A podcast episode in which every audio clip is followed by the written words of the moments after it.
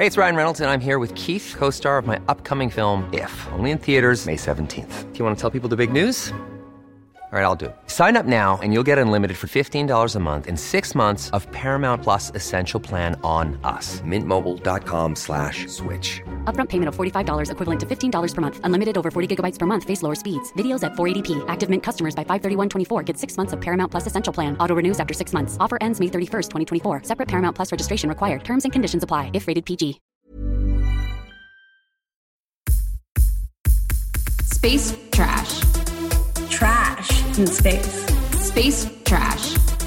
Lifestyles of the rich and Uranus. Space trash. Celebrities, they're trash, but the astrology can help us understand.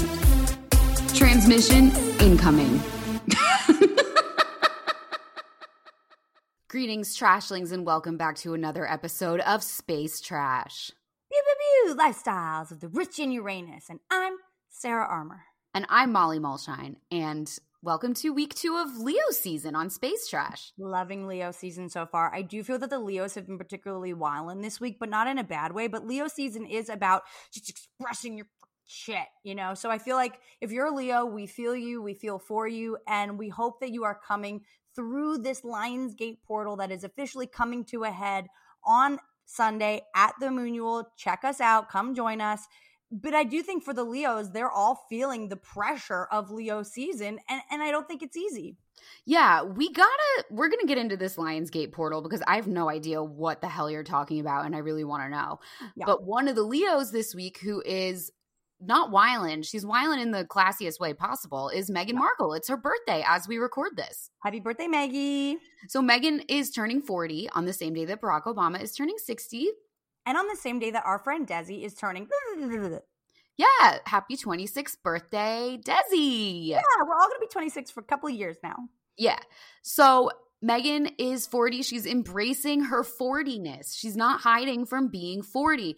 Out of the former Fab Four of her, Harry, William, and Kate, she's the oldest. Wow. How old are the other ones? How old how old is Kate? I think Kate's 39. I think Mm. William's six months younger than her. And then Harry's like 36 or 37. Okay.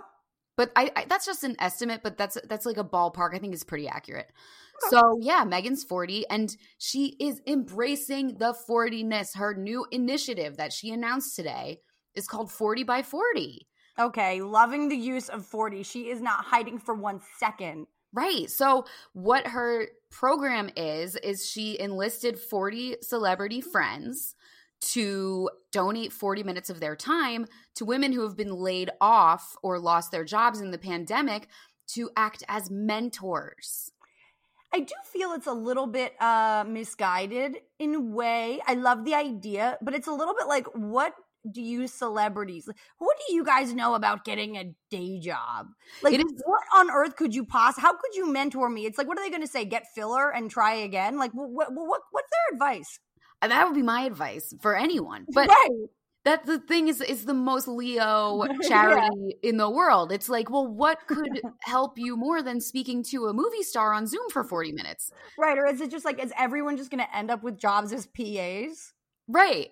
Well, that would be great. You'd make a really good money. except that it's like a fucking shit job Oh, I thought you meant personal assistant. You mean production assistant. No, I mean like yeah, production assistant. Like they're just going to be like the Sherpas, like bringing water bottles back from the van to the craft service table. It's like eh, I don't know if the moms want to do that all day. Sixteen hour days on their feet. Eh.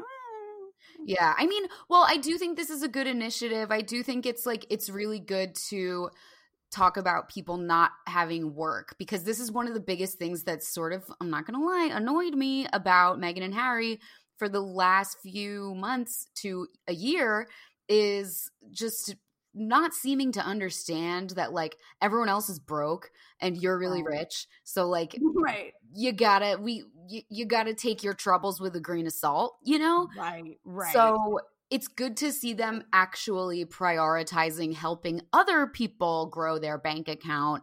I feel that. Yeah, like we can't all have the Netflix deal. So Right. or his book deal. What's he? How much? He's getting like a couple million to write his tell-all, which is only going to be one-sided and sort of vanilla. so it's allegedly a hundred million dollar advance, Nice, nice, nice. and it's a that allegedly is for like four different books. Like to me, it's a little bit like, okay, Megan, I love the idea and I love just being like 40 by 40, loud and proud. And I have 40 friends and I'm not afraid to say it. I will say though, and this is like, you know, I'm coming off the heels of my birthday. You know, it's one of those things where it's such a nice gesture, but I almost want to be like, send cash.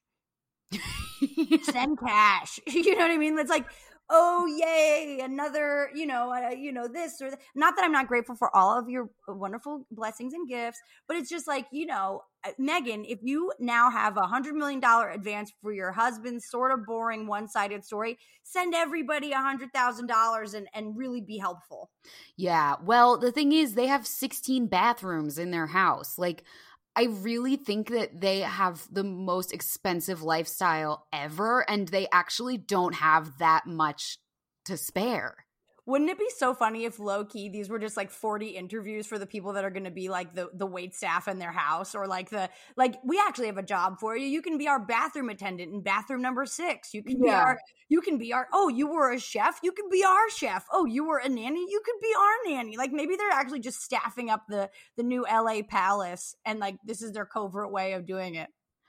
I know that would be pretty smart. She also um she looks amazing in the video. It's the first time we've seen her since she had Lilibet Diana, which um you can go back and read or listen to our chart reading of her because apparently Megan did because she was wearing astrology necklaces. I like her more every moment, Molly. I like her more every fucking moment. Of course Megan's into astrology, you know, like I think freeing herself from the royal, you know, like vice grip was one of the best things that ever happened to her because now she can still have her little title, the Duchess of Suchus at your service or whatever her name Duchess is. of Duchess of Suchus.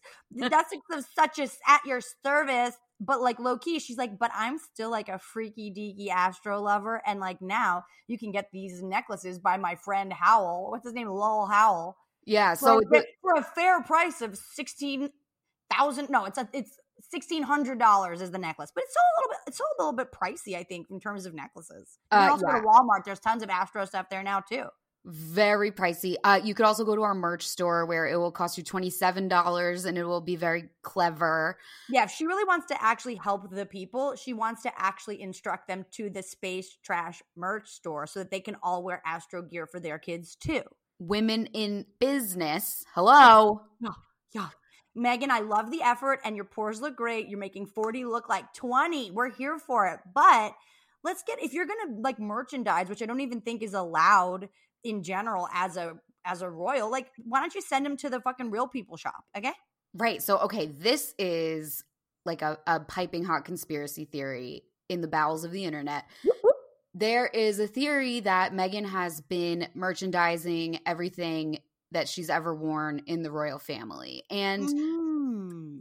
uh so basically when you're in the royal family, most celebrities borrow clothing from designers or retailers, but royals are not allowed to do that because it it's like giving a favor to someone. It's just it's like a conflict of interest. So the royals are supposed to pay for all of their clothing. Meghan's wardrobe was like Givenchy, Dior, super expensive stuff, more so than Kate. And the theory that a lot of sort of haters had was that she was doing it the Hollywood way and getting these things loaned to her. Could you blame her though? Right. I mean, why wouldn't she do that? They're also they took them off the payroll anyway. Like what do they owe the royals? They don't owe them anything. Right. Well, that was before they took them off the payroll. And the the the way that it works is Charles would have paid for all of her clothing. So it's like one of you know the British tabloids they would do these things where they would tally up all the outfits that each member of the family wears and show how much it costs each year. Oh, and nice. like Meghan's first year, it was something like a quarter of a million dollars, which is okay, fucking crazy. And it's like, do you really? Th- I don't know if Charles would have been just handing them a quarter of a million bucks to to spend on clothes. You know, like Kate wears stuff from like the high the high street. Like she wears things from like the British version of like Banana Republic. You know what I oh, mean? Really? Yeah, she wears a mix of designer. She does wear a lot of really really high end stuff. So she she's wears- kind of going like she's going the more normie route. Yeah, she's high low, and Megan was like high high the whole time she was in. Mm, so interesting. It's almost like Megan probably was accepting donation or not donations but accepting loans from the fashion companies which is a way more economical way of doing it because if she was having Charles pay for all of her clothes it's like oh you're using Charles's very ethically questionable land empire to fund your haute couture. Not a great look. So you can see why she would have been like so frustrated and and been like I should be free to admit that these things are being loaned to me because I don't want people thinking that I'm using like some fisherman's rent money to get like Audrey Hepburn clothes. You know what I mean? And I don't think Charles seems that generous. Yeah, none of the. I think they're all very, very frugal because that's the way it is in the British upper classes. Like it's like a it's a flex to be like as cheap as possible and wear the same thing over and over again. Like it's not a it's not about being flashy, you know. Mm, yeah, that's where like it does absolutely differ from the American Hollywood royalty for sure. Right. Exactly. So here's the thing. The, these necklaces, they're by this designer, Logan Hollowell. The Taurus necklace is in honor of Archie. It's $1,600. And the Gemini necklace is in honor of Lily, which is 1,785. Uh, it- I mean, this is the best advertising money can buy at Yeah. this point in time. Like, Megan has not been seen in public in, I think, six months. And now she's in this Zoom frame video and the only thing you can focus on besides her face is the necklaces. I mean, you'd have to be an idiot not to merchandise that and not to be like, hey, who wants to pay me for my neck space for this 10 minute video? And that's 100%. worth, that's got to be worth 500 grand. Like the amount of people that are going to be rushing to that website now for years to come. Yeah, I mean, and I don't really blame her for it because if what you're saying is true and they have a 16 bathroom lifestyle and they're about to staff up their house with these 40 by 40 people, which I hope is what the case, okay? That's a rumor, allegedly. Allegedly, you heard it here first. I I get where they need to be enterprising. Yeah, absolutely. What is it in their charts off the top of your head that would make them like I, I just feel like they don't make the frugal choices ever. So what is that? Like I feel like I love luxury. I I have a taste for luxury and luxury has a taste for me. That was one of the real house. Of the rich and Uranus. Yeah, that was one of the real housewives taglines. I don't remember who. I love. Um, but I love luxury. I love leisure. I love eating amazing food. But I also like really get skittish about overspending. And I don't want to be like, I would never, ever, ever have a house with 16 bathrooms, even if I was like a billionaire. So is mm. there something astrologically that makes some people more spendy than others? Well, I do think it depends on, you know, what's going on in the chart. And I mean, first of all, Leos care a lot about like Leo Megan has her north node, her Mercury and her sun in Leo. So she cares a lot about like the performance of fashion and like it's in her first house so she she wants to appear like she is royal, right? Like she's regal. She also has so much Libra in her chart and Libra cares more than anything about aesthetics. So they will go above and beyond. You know, you think Libra is all about balance? Sure, sure. In certain ways it is, but in other ways it's about pretty and it's about things that look really nice and things that, you know, are high end. I also think Libras are really good at equivocating and justifying anything to themselves. 100%. So she's going like, well, okay, this might be expensive, but number one, if I'm getting a kickback for it, so worth it. Second of all, just the uh, to appear to be wealthy or to appear to be, you know, really living a high-end lifestyle is is probably one of the most important things for her. The other thing that's interesting is our boy Chiron is going retrograde right on her midheaven right now, which is her the, the way that she appears to the public. And her midheaven is in Aries. So she is kind of meant to be this like leader, soldier, warrior, renegade. And when when Chiron is in Aries for everybody, we're really getting a healing of our senses of self. So I think that for Megan in this moment, on her birthday, she's got that trine from her midheaven to her sun and Mercury. It's sort of like she's going, hey, whatever you thought about me, like, sure, I was suicidal. Sure, there are chickens in my backyard.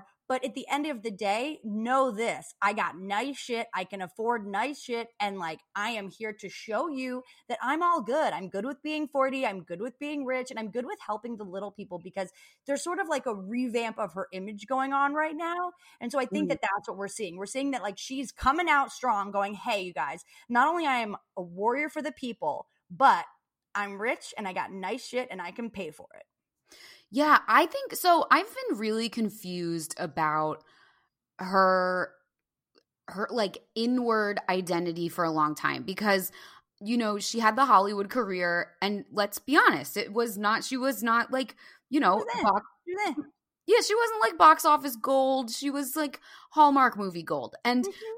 Also when she when she went to college, she like started to make moves toward diplomacy, but then just decided she wanted to act instead.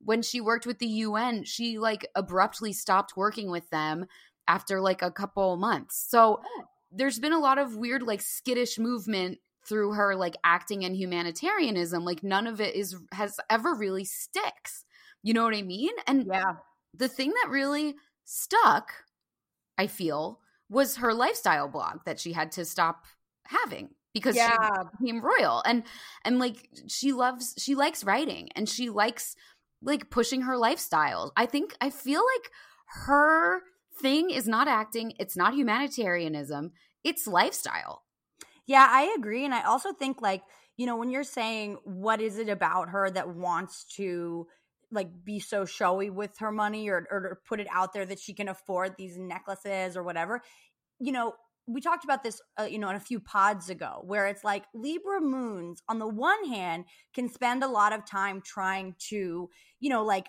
you know, defend her father or like make her parents' relationship seem better than it was, or just to kind mm. of be that like bridge between difficult you know energies like parents or whatever but i think now when she's trying to like when she's playing for balance she is it's like if the royals like if kate middleton is wearing ann taylor she's gonna do the opposite so it's mm-hmm. sort of mm-hmm. like her way of balancing the scales at this moment is to actually be the exact opposite. It's not just to be like make nice, make pretty, like oh, like Kate's cute, but it's like oh you think you think the royals are going to be this i'm going to be this because in her mind that's actually balancing the scales and she has so much leo in her chart she really does feel regal like whether or not she is a royal right the life in order to be a successful lifestyle blogger in general you have to be living in a way that is um aspirational you know, that's aspirational yeah exactly right? So like i think she's sort of going okay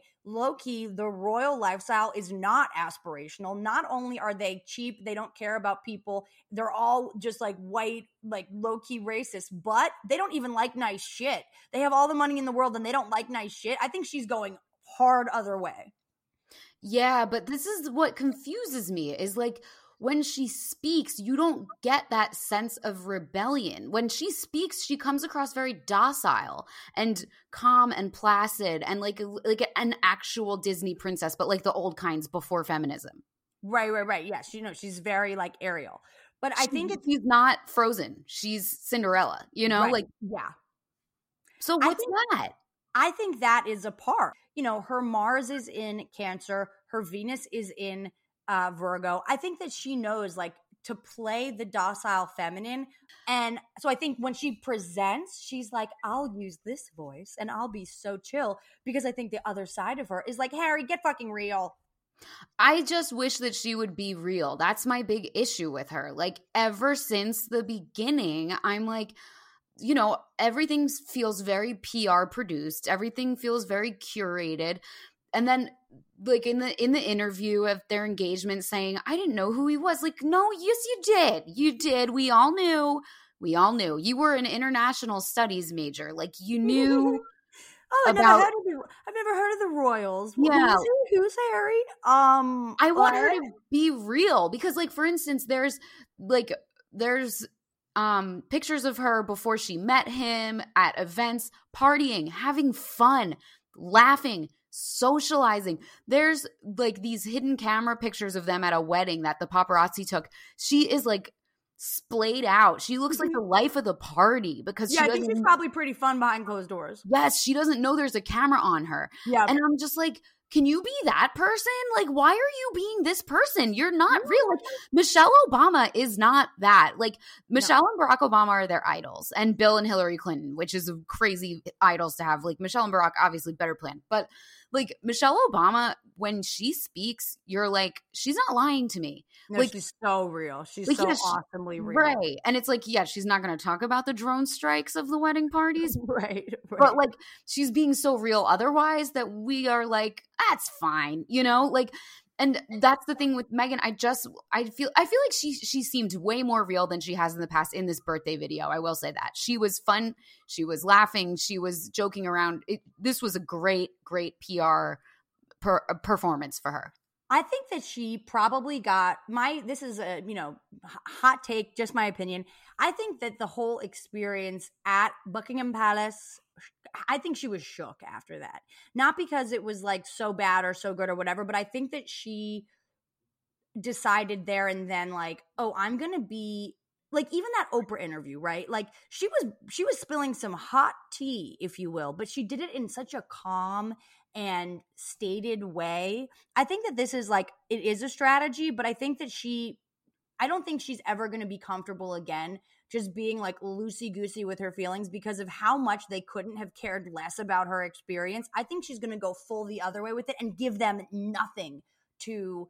If she's going to spill hot tea about them, it's going to be with Oprah in a very muted, respectable way. Like, I don't think that she's ever going to be like, hot hot bitch Megan out there anymore. She's a mother now. She's the mother of Lilibet Diana. She is going to even if she's doing a big like low key fuck you to the palace by by you know by being sponsored or wearing merch or getting Hollywood glammed up for things. I think at the end of the day, Libra Moon, she is an actor. She can play both sides pretty fucking easily and I think she's making a hard choice to just be super likable and soft and PG because she doesn't want to give them anything to say about her.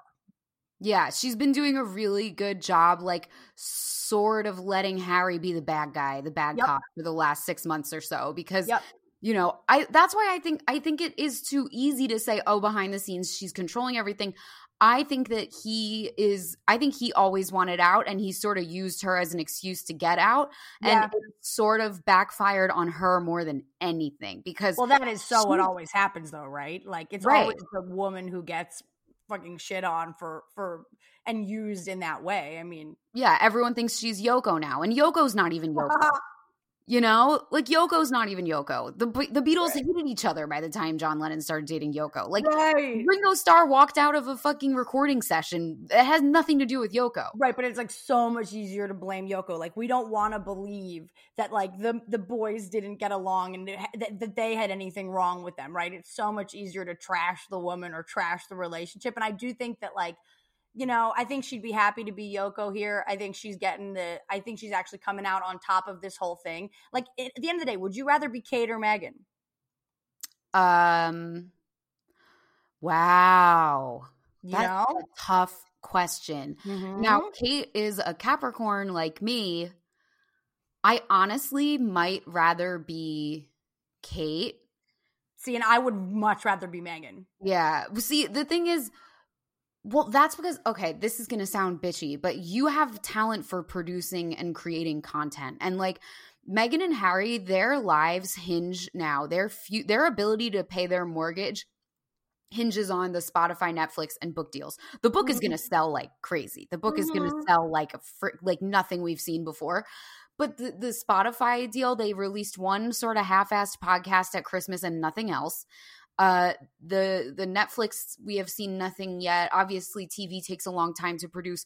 The thing is, like, I if I have if I had the talent to have their where they're at and have that access, then yes, I would rather be them. But also, if I just want a comfy life of wearing beautiful dresses and having beautiful kids and like being in the European upper crustiness, I think I don't know. Because I, I do think that if Kate really was dying to do something creatively, she could. She's a photographer. She takes a lot of different photos that the royal family releases. Like, she's not as much in a cage as people say she is, you know? Yeah, but I do think like I mean I don't know. I watched The Crown. You know, like I it, it burned in my mind in that in that like in the first few episodes where the grandmother's having the talk with young Elizabeth who's taking the throne and she's like your job as queen is to not have an opinion.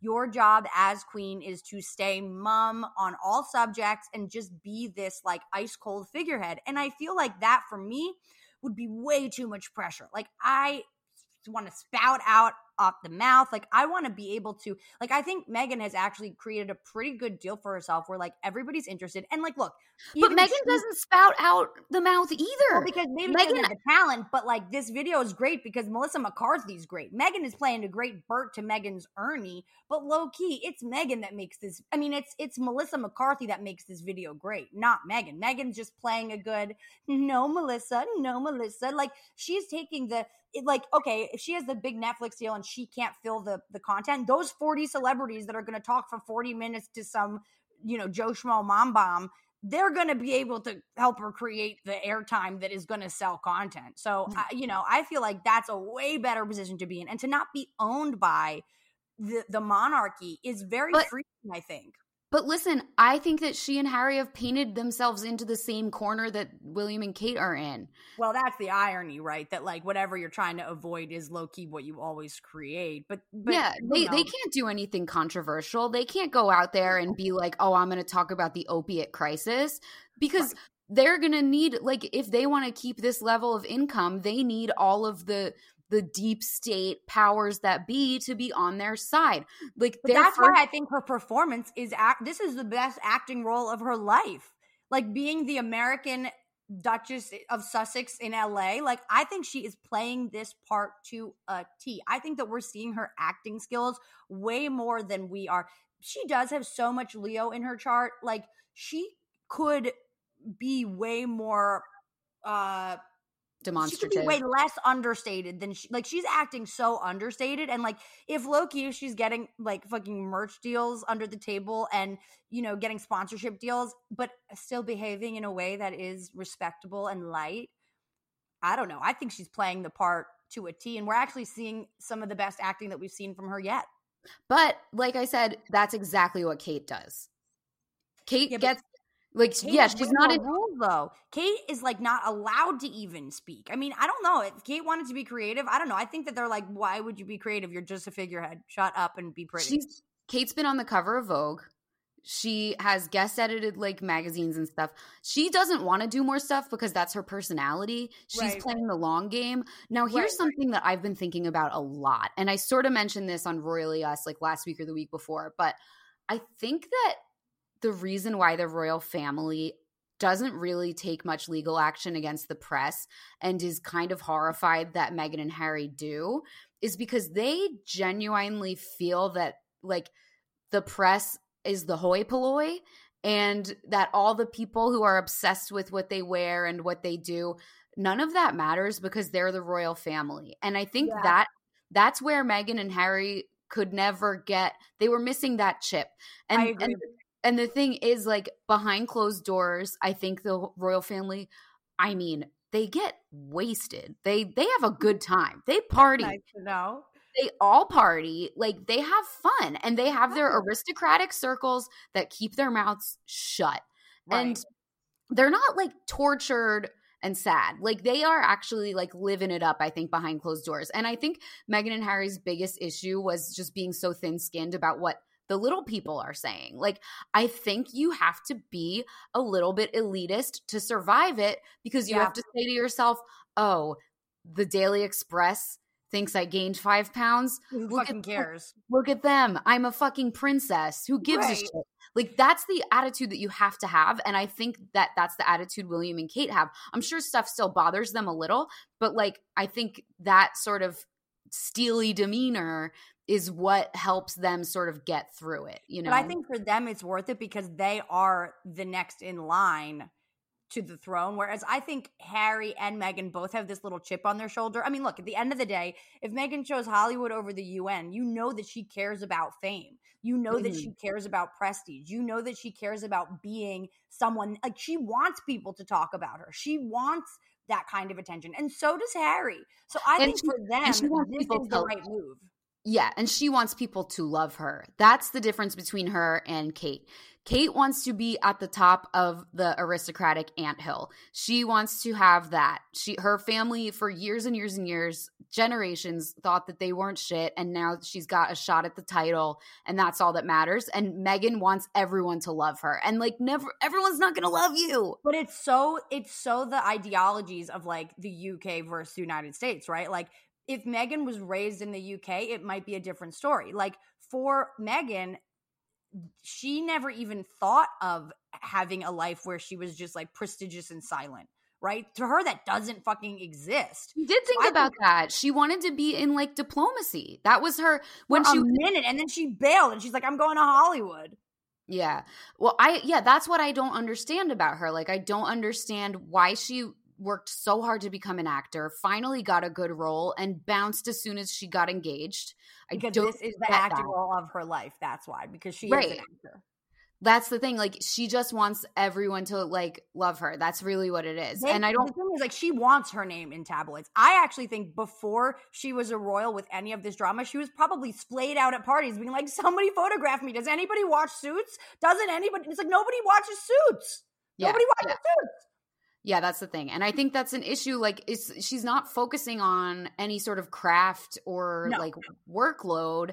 I mean, yeah, she's got the charity stuff, but a lot of that is like photo ops. And, no, and I think at the end of the day, she is an actor in Hollywood and she is acting now for all of us and doing maybe the best job of her life. And maybe she's not going to get credit for that. They're not going to be like, oh, Meghan, she's so phony on camera. I think that she's satisfied though because she's no i think she gives a big shit about the little people she you don't have a lifestyle blog if you don't want the little people clicking.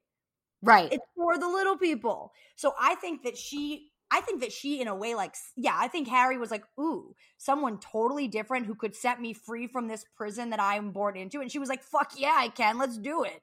Yeah. And that's the thing. Like, yeah, she wants the adoration of the pride. She's a Leo. Yep. She's a lion. Yep. She wants everyone to be like, oh my God, you're amazing. We couldn't live without you. Meghan, where did you get that necklace?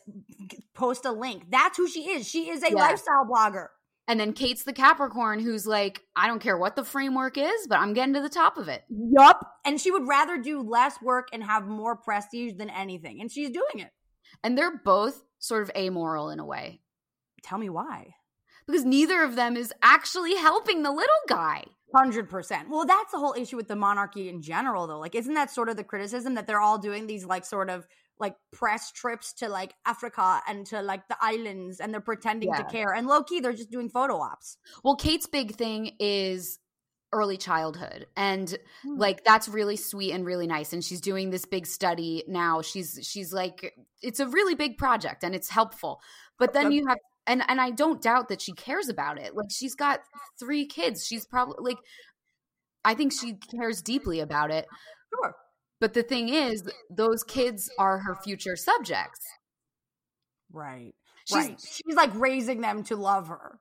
Like she's not going to be queen until all of these kids are adults. You know what I mean? So totally. So right. She's like low key planting seeds she's really, you know, you're right. She's really playing a long game here. Yeah, all the kids that she gets little pictures with are gonna when whenever she and William are on the throne and they're like 25, they're gonna be like, I met her when I was a baby. Right. They're and, all framed in their home somewhere. Right. So it's ultimately self-serving. And then with Meghan, like like you said, if Meghan actually cared about the little people, I'm sure she cares about her causes. But if she really wanted to make a difference, it would no. the, the, 16 bathrooms the money paying for that would be going to something else no no i think that meghan cares about being the other version of a royal which is in hollywood in america getting tons of attention working with celebrities and and fucking getting sponsored merch yeah and being perceived as like sort of better than everybody which yep. i'm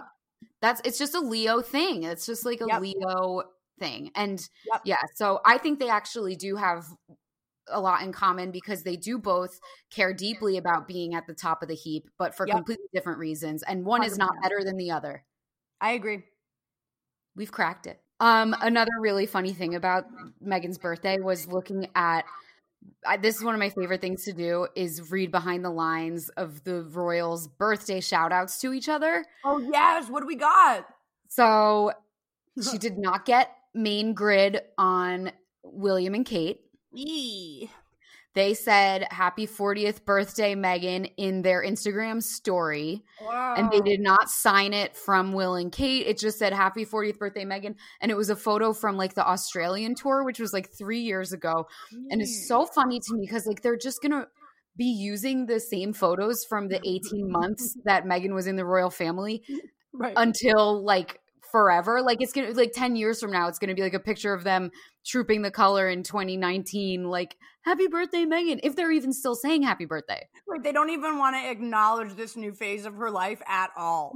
Right. And like even with Archie, it's gonna be all baby photos. It's gonna be all baby photos from Getty Images. They're gonna have to log so into funny. Getty Images and download a baby photo of him and be like, Happy 15th birthday. Right, like low key, they're never gonna fucking see that kid again. What is this Lion's Gate thing? Is now a good time for you to explain this? Sure. I mean, you know, some might say that the Lion's Gate is the luckiest day of the year, and sometimes it's not on. So basically, between like eight five and eight twelve, it's the Lion's Gate, and it's when we are closest to the Stargate of the Regulus, which is the Leo, the Lion's Gate Stargate. It's a star system. So if you have a lot of Leo in your chart, you might be a Regulus star seed. Regulus means king in Latin. Oh, learning okay so that's the thing so it's sort of this like royal moment where we're all like you know we're very close to the sun and we can sort of all take a minute to walk through into the next portal of our timelines if we so choose. So this Moonual on Sunday, you're going to want to come because it is a new moon Lion's Gate portal, 8-8 Lion's Gate. The rhyme is everything. And it's a chance for us all to kind of set new intentions that are going to jump us into like quantum alternate universe timelines for our lives. And what's really kind of wild about Wait, this wait, wait, wait, wait, wait, wait, wait. Okay. I- yeah, I said it. I said it. The portal. Is it like when they open the fridge in Ghostbusters? And what is in there? magic and mystery and wonder and the possibility of timelines just like adjusting to be exactly what we need them to be. What? What? Okay. Yeah, like so for example, like if like if on this Lion's Gate portal we make a we make an um you know an intention and we're like we are going to be the biggest astrology store online, right?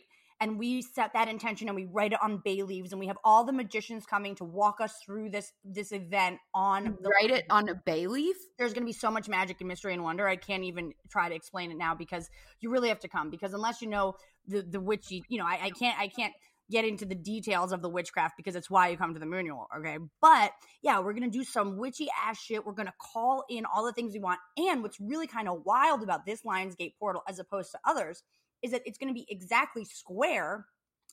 Uranus, lifestyles of the rich and Uranus. And Uranus is this oh. planet that is like it, it can fucking like like it's like you know lightning bolt from zeus from god from from outer space going oh you want that? Okay we might create a, a creative challenge or we could we could send something down that just boom changes everything and turns that wheel into the next timeline. And so we could be i don't know like if this time next week you guys are hearing from us and we are thanking you all for buying our merch it will be because we set that intention at the 8-8 lion's gate Okay.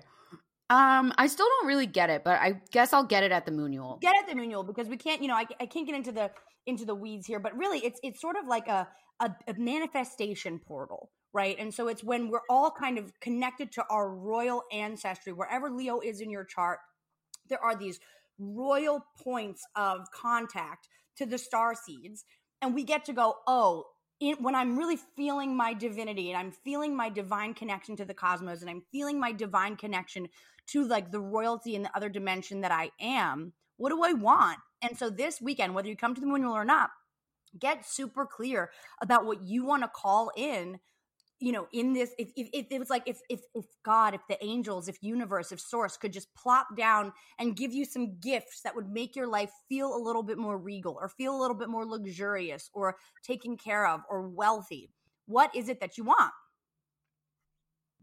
Okay, cool. And also, I'm going to be giving my presentation on Lilith in Leo, which is involves Marilyn Monroe, Pablo Picasso, and your girl, me. Out JFK, what all of us have in common, besides being hotties. Fame whores. That's the thing, right? Lion's Gate is a place to go, hey, if I want fame, I'm calling it in now. If I want success, if I'm gonna write a bestseller, I'm gonna I'm gonna claim it now. It's a time to claim when you open that Ghostbuster fridge, it's basically like all the all the riches of all the potential timelines that we could go down for the rest of the year. And it's like basically choosing which milk or which eggs are actually going to bring us that abundance that we so desire. And it's a very magical weekend. You know, heads up, magic, magic ahead. What should we be like journaling and doing in the lead up to the Lion's Gate? Ooh, what a great question. I mean, I think from, okay, so it's Wednesday, Thursday, Friday, Saturday will be leading up, right? And so we kind of want to take some time. It is the dark moon phase. We want to take some time to really do some releasing work around whatever mental blocks we have around abundance, right? So if you're like, yeah, but that's not for me, or mm. like, yeah, but but journalists don't make any money, or you know, even even meghan's 40-40. Like, in a way, if she does it all this weekend, if she could have these conversations with women who are feeling down on their luck or low, and even just talking to a celebrity brings them into the feeling of like the higher vibration of what's possible. That's what we want. So we want to get super clear for the next, you know, for the next few days on like where it is that we're blocking ourselves from higher love. Where are we blocking ourselves from abundance? Where are we you and it, thoughts really create things. I know it sounds cuckoo, you guys, but it's like if you're walking around thinking, well, I'm not pretty enough for this, or I'm not rich enough for this, or no one in my position ever gets fill in the blank, it will be so. So you want to get super clear about what stories you're telling yourself and what feels like it's against you or what feels like it's keeping you small or holding you down. And I think if you could shift the language in any way, instead of it being like, why is this happening to me? Or why has all this shit happened to me? Or why am I just in this fucked up position? If you can think of it not happening to you or or near you or around you, but if you think of it happening for you, right? So if you're like, wow, all these things I've experienced are happening for me, and all of this perceived lack is happening for me. And if you can just flip the script and make it a, an abundance thing, you will call in abundance.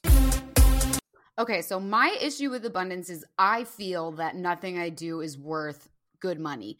And I think that that stems from I've been working since I was 14 years old. Mm-hmm. My first job was raking the beach at 7 a.m. Wow. And I got paid less than minimum wage because it was seasonal labor. I got paid 5.15 an hour. And like not enough. Not enough.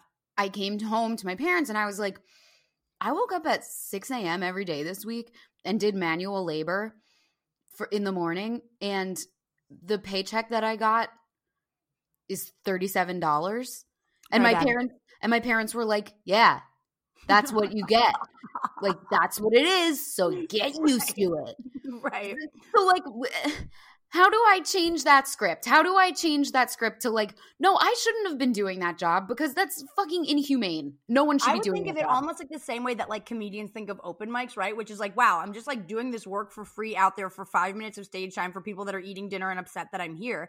But then you get some big hit, and it's like, oh, it's. I would think of it more like you've been filling your coffers, like you have done your time. You have done a norm, an enormous amount of work, whether it's labor or journalism or talking into a mic or whatever, and now it's almost like um I wouldn't think of I would think of it less like the paycheck that was from that shitty work and then the shitty paycheck as like something in a vacuum. I would think of it as like a cumulative thing. Like if you were to look back on your life and go, how much work have I done?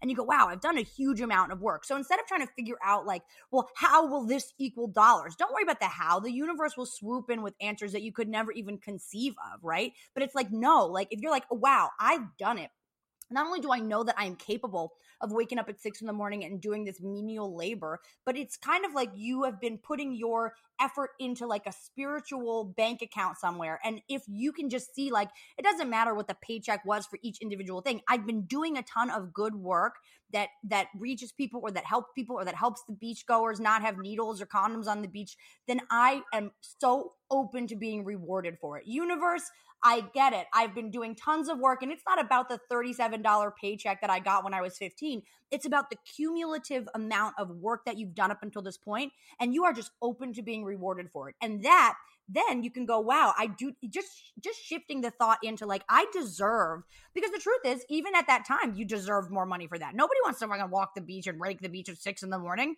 yeah i was like a human over I was like a human Zamboni. They could have done it.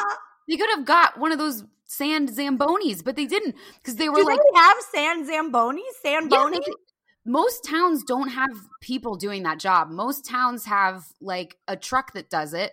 But in my town, they said, no, this is a good job for the kid, local kids to have, which also made me feel like, oh, they're doing me a favor by letting me be the fucking Zamboni of condoms.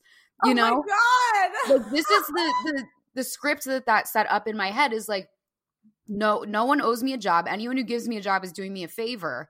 Uh i don't deserve more than below minimum wage. Right. and then that led to nothing. Like i i actually got fired from that job because i was sleeping on the bench. And so I, I got a better job but it still like wasn't that good. You know what i mean? It Yeah, I like in a way, like okay, like look, what what gig did you have last week? You were doing script supervising on a on a film. It's like the fact that you even had the practice of waking up at six in the morning to do that bullshit job prepared you for this bullshit job, and you got paid a little more this time. It's like everything that has happened is not like this was the job and this is what I got paid. It's actually like over the course of your life, if you can be with the amount of work that you've done and es- especially if you're like and i wasn't even compensated fairly for it. It's not and i will never be. It's so i'm it must be coming. You got to flip it to like that wasn't right but i do believe in like the rightness of the universe and therefore what do you have in store for me lion's gate portal? I acknowledge how much work i have done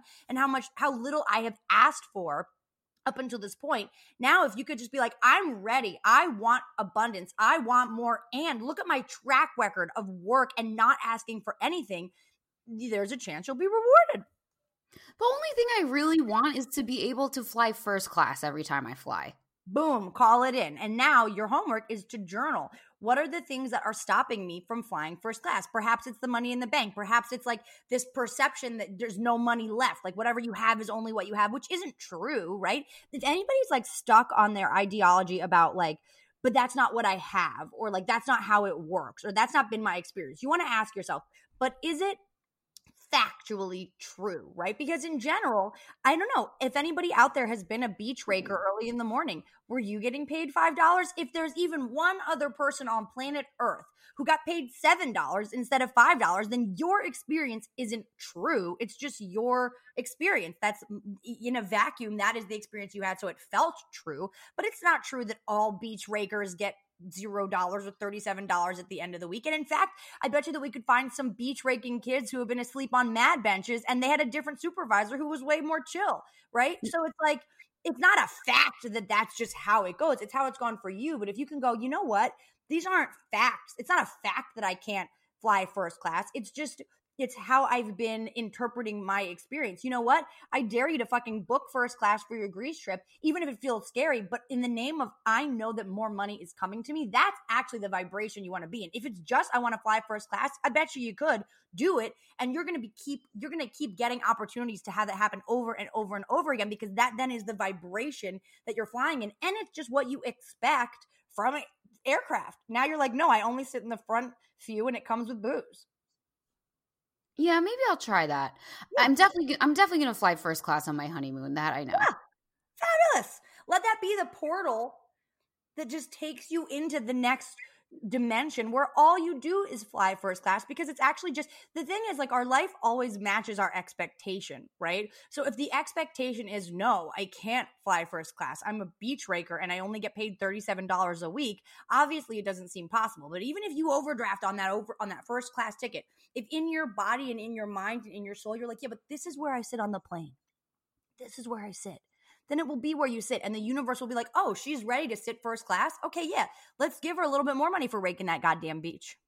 But I've always wanted more money. But I guess I never thought I deserved it. That's it. Right. My mom would always be like, "You have champagne taste on a beer budget," and I was like, eh, "No, but why do you have a programming. beer budget?" This is the thing, right? Before you actually have champagne money, you got to be like, I drink champagne. It's not about like you have this, you have that, or you deserve this or you deserve that. If, if you if you're in the energy of I want more money, then you're never going to get out of the energy of I want more money because everything is what it is. So even if you make more money, it's never going to be enough because the script in your head is I want more money if instead of it's like i have more than enough money i am abundant i have i am flying first class i am eating expensive margarita pizza and i am drinking nothing but champagne if if you actually just make that your reality the universe will swoop in with more than enough money and resources and abundance to get you there because the the script in our head is always what's being played out in real time. So if we're like, I just always want more money, well, if you always want more money, then no matter how much money you have, it's never going to be enough money, right? But if you're like, I have Oh. enough money, then you're always going to have enough money. Whoa, whoa, whoa, whoa, whoa, whoa, whoa, whoa. Okay, Fucked up. okay, okay. Up. Yeah. Now, all right. I have I have a couple questions for you. Can I say I want to always fly first class and I want to lose six pounds? Yes, except it can't be like I want to. I wouldn't go. I always want to lose. I because then it's like you're gonna just keep losing another six pounds. I would be like, I always fly first class and I weigh, but you're boom, and I would just call that your weight. And I Okay. would pick the weight, and then if you're more or less, you go, oh, I'm that plus or minus, blah, blah, blah, whatever. But it's like I only fly first class. I remain at this weight until the day I die, and I, you know what I mean, like, and whatever else that you want. It's it's it, manifestation work is all about putting it into like the present tense and really being in the energy of that being true and it will be true Okay. Second question. Would you make your kids work minimum wage jobs? never Why? Did you? no Did you work as a teen? I did work as a teen but um i did it in ways that were really like so i was like a hostess at the cool restaurant you know i i worked as a teen but it was always in situations where i got to like do my thing right like And your thing was not manual. Your thing was not manual labor. not manual labor. It was basically talking. So Yeah. like any experience, any job that I ever had was always related to, you know, like I worked at like a I was like an intern at a at a film production company. I was an intern at a film distribution company. I was the hostess at the cool restaurant. Like it was all about like working, but it was so that I could kind of in my mind it was like so that I could practice doing my thing, which was just like entertaining the people. So, what did your parents tell you about work and money when you were a teenager? Um, they sort of didn't. I mean, I grew up thinking that I was rich, and actually, they were lying to me also, but it was in the other way, which is like, don't worry, get the Burberry jacket, just sneak it upstairs, don't let dad see it, right? And I always thought it was because dad was like stick in the mud, and low key, it was because dad actually knew that we didn't have money in the bank, right? But like, it, I never had to work. It was never like work for money. It was like work because it's fun, like work because you want to do something, work because you're talented. Like, there was never like work as a punishment thing.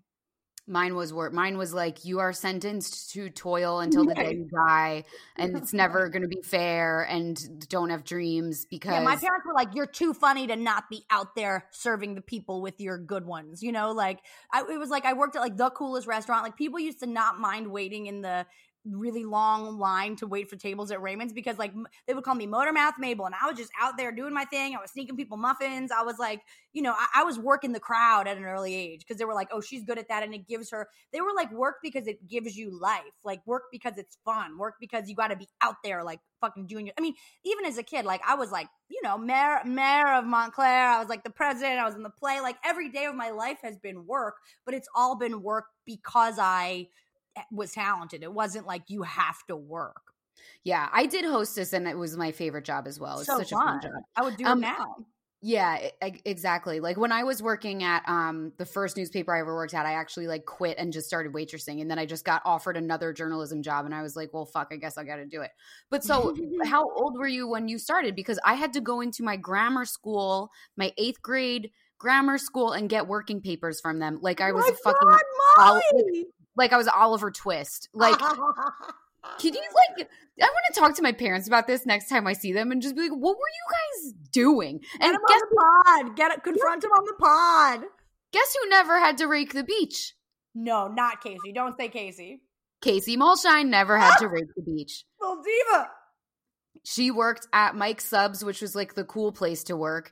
And then she worked on a pirate ship. She was a pirate doing children's Oh. birthdays. Oh my god, I love that for her. That's hilarious. Yeah. So, uh, But what did uh, they call her? Were they like, Casey, you're a nothing but a pirate. Get out there, arg. yeah, Show it was timbers, kiddo. yeah, it was just like Casey, what do you want to do? Right, oh, cool, right. do it. Also, like I was a bit of a nudge. I had a chip on my shoulder for sure in middle school and high school for lots of different like personal reasons. I just I, I was a little bit um I wouldn't say miserable, but definitely like anti-establishment, anti my town. I was like, these people are all idiots. I'm smarter than all of them. So like, no one wanted to give me the cool kid job. They were Like, like, shout out, like if you grew up with Molly, we don't mean you. yeah, yeah. But like Casey No. is just Casey's delightful to everyone, Yeah. so everyone wants to give her a job. Uh, I, I feel like I'm more delightful now. People give me lots of good good work now. Like I don't even have to really look for it. It ju- it finds me because like I'm I'm I'm less I'm just like happier now. But anyway, my next That's question. what that good dick does, you guys. Sorry. Well, good antidepressants. good something. Good something. Uh, exercise and good dick and antidepressants. So That's the recipe for success, folks. Yeah, It So- really is, actually. I know. Honestly, It actually thinking- is the recipe for happiness. Antidepressants, a, a hot fiance, and uh and antidepressant uh, and and exercise. That really is like Peloton. the secret sauce. the Peloton. I recommend it. If you're thinking about a Peloton and if you're thinking about going on SSRIs, do them both together. You will be both. happier than you've ever been. You'll get a Okay. boyfriend, and then you'll actually have all the work coming to you that you need. You'll get a boyfriend once you get on the antidepressants Right. and get the Peloton because you'll just be glowing. I don't This know why. Nick This is the liked work. Yeah, Nick liked me before both. I, probably because he's a Scorpio and he was like, "Ooh, I can tell that she's plumbing the depths, and I can, I can meet He her." likes your darkness. yeah, he was like, "I can meet her down in hell and get her drunk, and then we can go to heaven." I love that. Well, he was here looking for you. We we established that. Yeah, yeah, yeah, yeah. And for some reason, he really likes me, which I am so I can't even understand. He was So- like my wife. Yeah, my he he really did say that. He says my wife Borat voice uh, every day. So my, my final question before we move on to our next celeb story is if you have kids, which I know you don't want to because you already have a thousand kids. You're you're all the- my children. yeah, you're the cancer mommy. But hypothetically, if you were to have children and you were rich enough to afford first class seats, would you let the kids sit in first class or would you make them sit in coach so that they can like develop a work ethic and like appreciate things? Well, I would never do anything like I don't think that I would make them sit in coach to develop a work ethic or to be normal, but I do think that like for me I don't mind it. Like I'm never like I want to fly first class. But like if I had money and my kids had money, I would let them enjoy it. I mean, I would definitely want them to be normal in whatever way, so I would I would definitely like, you know, knock them down to size where they needed to be knocked down to size, but I definitely wouldn't I'm not like punitive at all and I'm not like I don't think I would like I think in all cases I would just ask like what would be the most um comfortable or like what would be the like if I have kids but they're little fuckheads, I don't want them in first class because I don't want them to annoy the other people. Like until a kid is a certain age, they I don't even know if I would be that fun in first class. I got the neighbors asking me to shut the fuck up constantly. Even now, I don't totally trust myself in first class only because I'm so unruly, you know? Like so I think it to me would be like where can the kids be the most kids? I think I would always make the choice of like where can you fully express yourself? And I think to me that is what my like and maybe I'll have kids like when I am wealthy enough and maybe I'll have one that just travels the world with me or something, but like I feel like it's like it's always going to be the choice of like what choices allow you to be the most you. Like my parents framed me working as like you got to get out there kid, like you're too good to just stay home and just give us the gold. You know what That's I mean? Awesome. I would be so I would just be really encouraging of like what would be the most comfortable place for us to be so that they can become themselves. Would I think. That's awesome. That's awesome. See, I feel like I have well, I have sensory issues. I'm like basically on the spectrum. I can't handle I can't handle like chewing noises. I can't handle Right. people like moving near me. You know what I mean? So like that's why like flights for me I'm not afraid of the airport. I love the airport as a concept. I love flying as a concept. It's just the other people around me. Like I can't handle crowds. So that's why first class Right. Whereas like actually for me, like I want to be among the people like just ripping it up. Like I, I Yeah. love the crowd. Like I'm, uh, you know, give me the crowd, give me the normies. I'll fucking make it fun. I think this is my Taurus moon because I'm like, Yes. if yes. you yes. If you come near me, I'm gonna fucking bucking bronco you. I'm gonna gore you through your ribs if you touch me in public. But Right. if you leave me alone and I, I'm just lounging, I'm gonna be the happiest like cow in the daisies. Yes. That's yeah. my and I'm, like, and I'm like bringing extra string cheese for strangers. Yeah. Like I'm just walking around like I don't have money, but I can give you a string cheese. What is that in you that makes you want to like not mind being in coach? Well, I think it is a very Cancer Capricorn. Like I am like of the people, and I'm a Gemini rising. I love talking to people. I love talking to strangers. Like I think it's like I like to mingle. I like to be kind of in the. And, and I'm very like mommy. Like I do have big mommy energy, whether I'm a mommy or not. So I think a lot of times I like to be in uncomfortable situations. And it's sort of, it's kind of Mm. like if you see a stand up set of mine, I never start with material. Like I dig myself in the hole first and then I get out. It's like I think I like to. I think I. I think I am good in chaos, and I think in painful situations or in dark situations, I kind of get off on being like the light shower. So I don't mind being in the dregs because I'm like, it's not so bad. You're the cancer that's digging into the sand and then coming up with food. Yes, yes. And I'm like, don't worry, I got you. I got the clippers. Like, I'm gonna protect us. I'm gonna make it fun. I'm gonna make it all good. Like, I hate when people are in pain, but if I can do something about it, I always will. Yeah, yeah, yeah. See, I love socializing and I love people. It really is just a personal space thing for me and a, and the sensory thing. And I don't even think that's astrological. I think it's like my brain is broken. Like I No, there's nothing wrong with you. You're a Taurus moon. You do want space. And also you're a Pisces rising. So you it's it's the sensory issues are not anything wrong with you. Like you're actually super empathic. Like you lead Yes. with empath. So like for me, I'm Gemini rising. So I can just like snap into whatever you need to be. I can snap into whatever you need me to be. Like I can be whatever you need me to be. It's why I'm a good coach because I can mirror really well and I can always mirror but then like make it brighter. Whereas I think for you, you're like I think like walking through the airport, you must be like they're depressed, they're upset, that person's fighting with like you're you're Yes. an empath in a way that is like actually and you know that's the whole thing with Pisces energy, right? Like it's sort of boundaryless. Like Yes, they I really on- have uh, that space between you need to create that physical space between you and others so that you can actually be with yourself. The minute that there's too much energy in your space, you're like, like, oh my god, am I them? Are they me? Like, I'm in pain. Am I in pain or are they in pain? Like, for me, it's like I can kind of have that like plexiglass up around me all the time. I'm sort of impenetrable in that way. Yeah, I I never I never have the plexiglass. Everyone's energy I'm I'm picking up and I'm like, what's going on? What's going on? They hate me. Like I Right. like Casey will say to me whenever I really get like bent out of shape about someone chewing, she's like she's like, tune it out. And I'm like, I don't I don't know what that is. Well, I don't like, have- Casey and I are both very Gemini. Casey and I both have a lot of Gemini where we can just be like, whatever, we chew too. Like Casey and I both have the pleasure of like not taking anything personally, like not like I take nothing personally. Like people can say fucked up things to me. People, so many people that have been close to me have been like, "Hey, like low key, I think they're bullying you. Like I think so and so is bullying you. I think so and so is being mean to you." And I'm like, "Really?" Like I take nothing personally. I don't. I think it's also because my mother is a Gemini moon, and so she says such batshit crazy things. She's an Aquarius, Gemini, Leo. She says such crazy things to me, and then says the opposite thing in the same sentence. Yeah, that, like she's I like sort of Vladimir Putin. We talk yeah. yeah, yeah. So it's like I I know better than to like hear anything and take it at face value. Like I always am reading between the lines. I I I don't take anything personally, and I always do think I can make people feel better. So I sort of like the like to me the, the that's why like like I crushed in the hostess line because these miserable people waiting around the corner for brunch. I was like, we're gonna make it fun. Like people would be like, we don't mind the wait. Sara's here, and I was like, yes, yes, my people, I'm here to serve you. That's awesome. Uh, okay, that's that's all my questions about Lion's Gate. If anybody has any questions about Lion's Gate, we really encourage you to join us at the Moonual on Sunday because we will be doing practical witchcraft and you can just jump on the Lion's Gate portal with us and we will walk you through into into your deepest desires and into your maximum abundance. It's going to be a really good Moonual, and I'm going to be tuning in from Nick's parents' house, trying not to scream all night. Uh, I don't know where Nick is going to sleep. It's going to be going to be like, Molly, what are you wearing and what are you doing? yeah. Molly, what- uh, we heard you scream.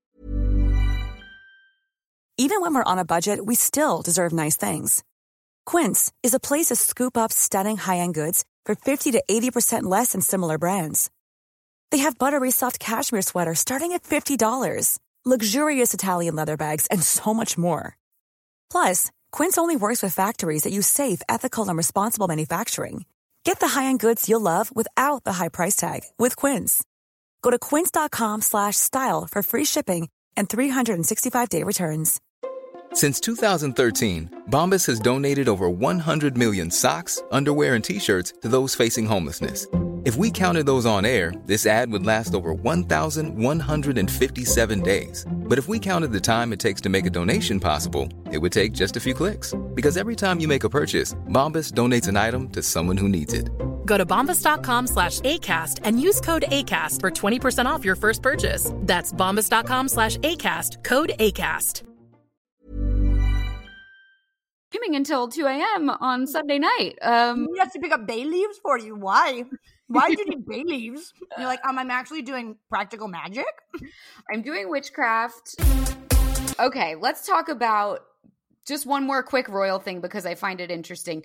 This new show, The Prince, just premiered on HBO Max. It is an animated show uh, created by Gary Janetti, who has worked on Will and Grace, Family Guy, lots of different stuff.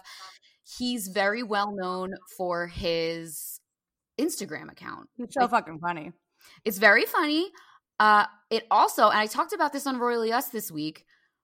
I don't know how he has gotten away with a lot of the things that he's done on there because it's like if it, if he was doing it as himself as an adult man, he has posts where he's literally fat shaming Princess Charlotte Right, right, right, And- right. and calling Camilla a horse and and really nasty stuff to Meghan Markle as well. And he actually deleted a lot of them. I think last summer when all the BLM stuff was going on, I think when there was that big reckoning of where like it, it- everyone was like the skeletons were. It was like the and in Poltergeist when the mom your post gate.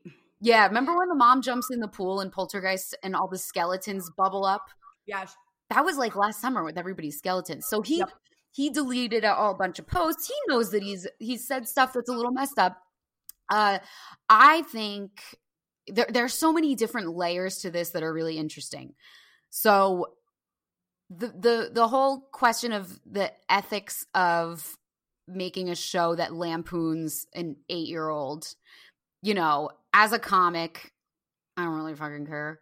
But as like just a human, I'm like, this kind of sucks for this kid. Like this kid already has so much put on him. All three of those kids.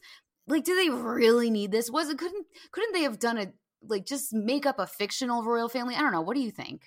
Well, I wanted to hate it for also, the human. also for people who don't know, he he portrays Prince George as very effeminate and flamboyant, and right. like whenever he ends up at boarding school, like kids are gonna make fun of him for that. So okay, say, sorry, Yeah. say what you were gonna say. Well, it's like, okay, from the human side of it, I do think it's pretty haterific. Like, I would be furious if there was a cartoon version of my living, breathing family and children on television.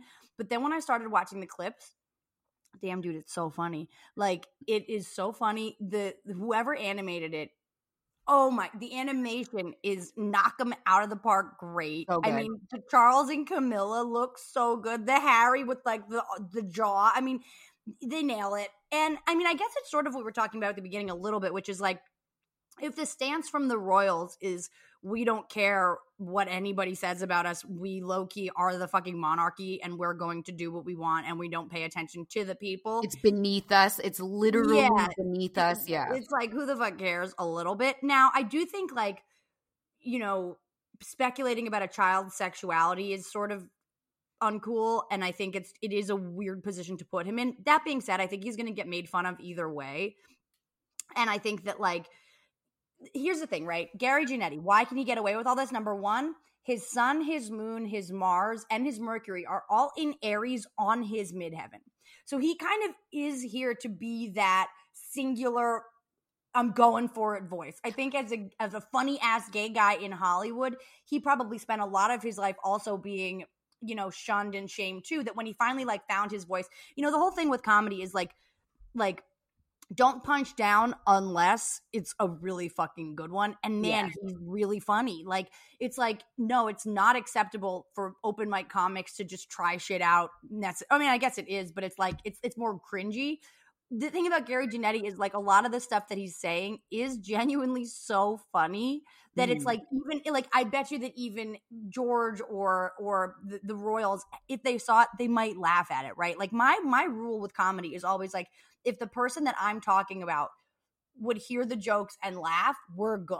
Right. So I think it is funny enough that he's going to get away with it. I just, I, I'm a little worried about the sexuality piece because I don't think that you can like gender or sexualize kids. Like, I think it is fucked up to make Prince George just like so effeminate and gay. That being said, I think there is something just sort of gay about the monarchy in general. Like, it's all kind of gay. Not in a, I'm not saying that in a, in a it's not a negative gay, but it is sort of like a very like prissy lifestyle. It's so, been yeah. And uh, yeah, I guess you're I think you're overestimating people's sense of humor first of all because maybe that's true. We are in we are also in this topsy-turvy world where making fun of celebrities is no longer considered punching up. Right because they can right. talk about mental health now and literally all they have to do is say mental health and you're not allowed to talk about it anymore. So this is a real issue that's going to I think it's not going to last forever because it just can't. It's just ridiculous and I hold yeah. Meghan and Harry like sort of they're they're sort of the baddies in this way. Like I don't think you will ever see I think William and Kate I guess what I'm trying to say earlier is William and Kate know their place in society. They know yeah. where they're at in the firmament and they know they're the some of the most privileged people on the planet. And they know that any shot across the bow at them is not going to touch them. It doesn't matter. You know, Prince Charles survived tampon gate. Like they all know that they they're they're actually untouchable for the most part. Meghan and Harry don't seem to understand that. And Meghan and Harry don't seem to understand that they are not one of the people. They are also at the highest echelons and they need to understand that the people who are talking shit about them have less power than them.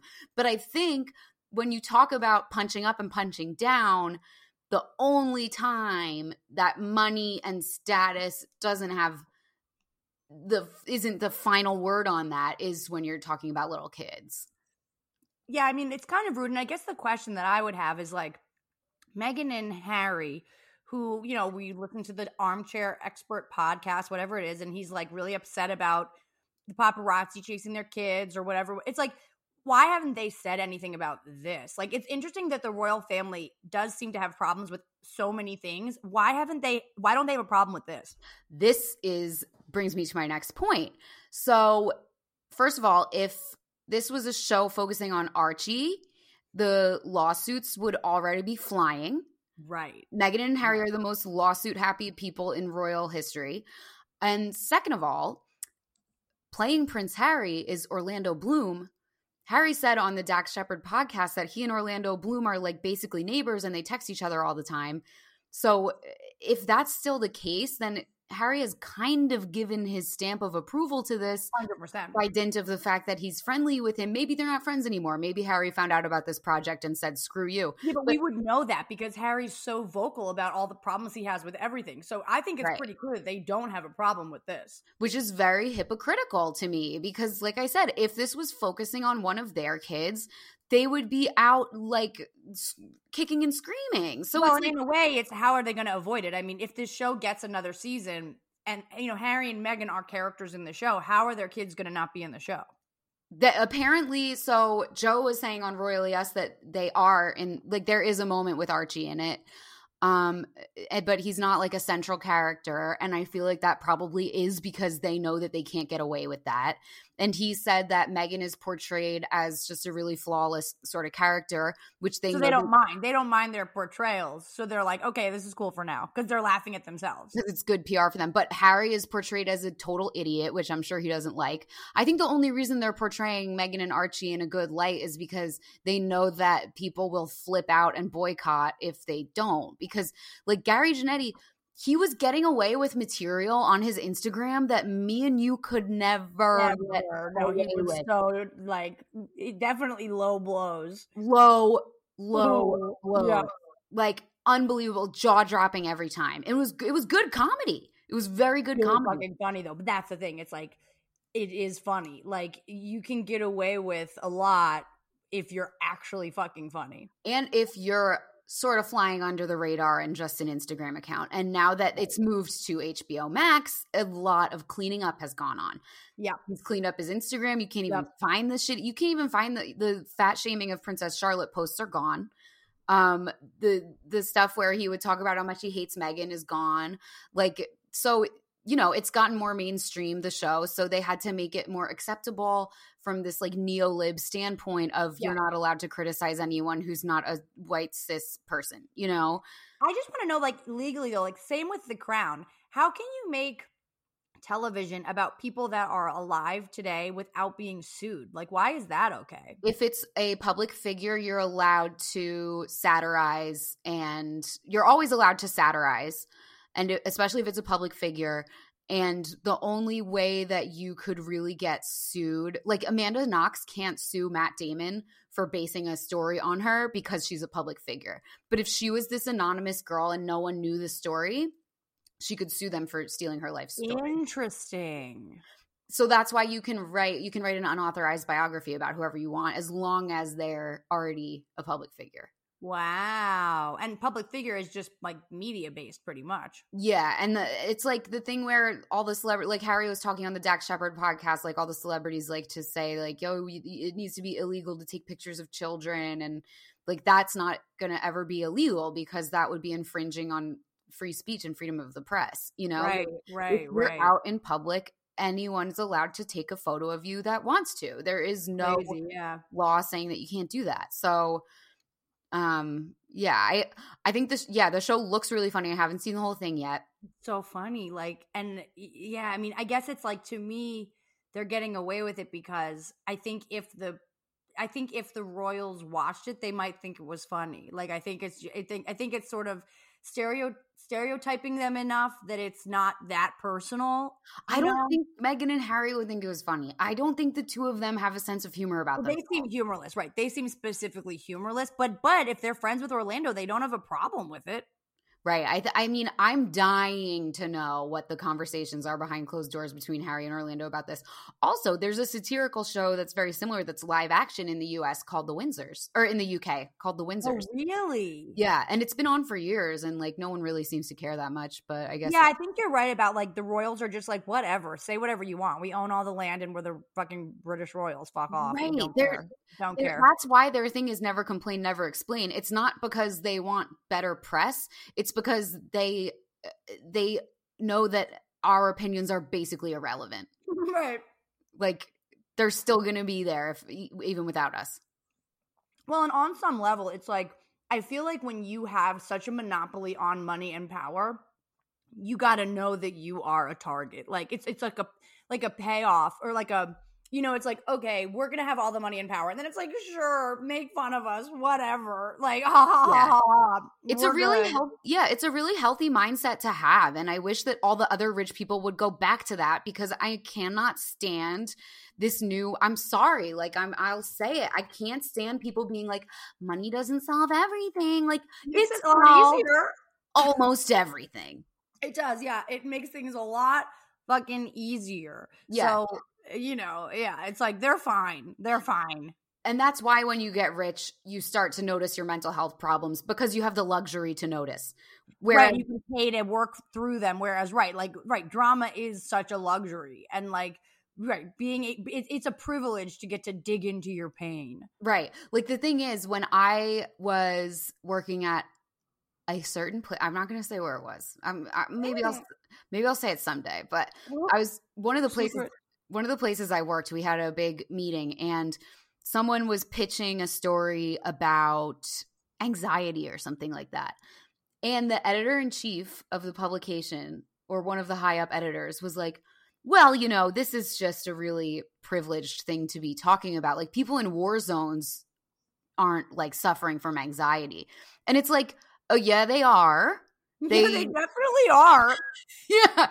And like everyone in the room was like, no, you're wrong. Like they are. It's just that they don't have time to talk about it because they're running from bombs. And it's like people in war zones have anorexia and bulimia and anxiety and depression and bipolar disorder and everything, but they just are busy doing other shit. Right. So, it's like your feelings are actually specifically not the priority here, and we're going to train you out of caring about that shit. Right. That's what PTSD is. It's like right, right, right. after you get out of the crisis, you're like, oh shit, now I got to take care of this. So, like, yeah, of course, when you get to a comfortable comfortable place in life, you're going to be thinking about all those things and everything that's really going on on the inside. But I think it would serve people really well to understand that, like, you are examining those things by dint of the fact that you have the ability and the time to do that. It's not that you are uniquely like more distressed and put upon than the little people. It's that you are able to notice it because you notice it, you have time to deal with it, you have the money to pay for therapy, you have the money to pay for SSRIs, you have the money to actually like have a nervous breakdown. You can take a break from things because you can. You can go to rehab. Like a single mom with a pill addiction is not right. sitting there being like, oh, maybe it's my mental health. Like, no, she's trying to fucking buy diapers. So, 100% like it is everybody at every level has equal or whatever amount everyone at every level is suffering in some way yeah but the fact that you can monetize the fact that you can monetize your trauma at this point if you're rich enough is insane like we're gonna look back on this era and be like whoa wait a minute like people were literally just going on tv and getting paid to talk about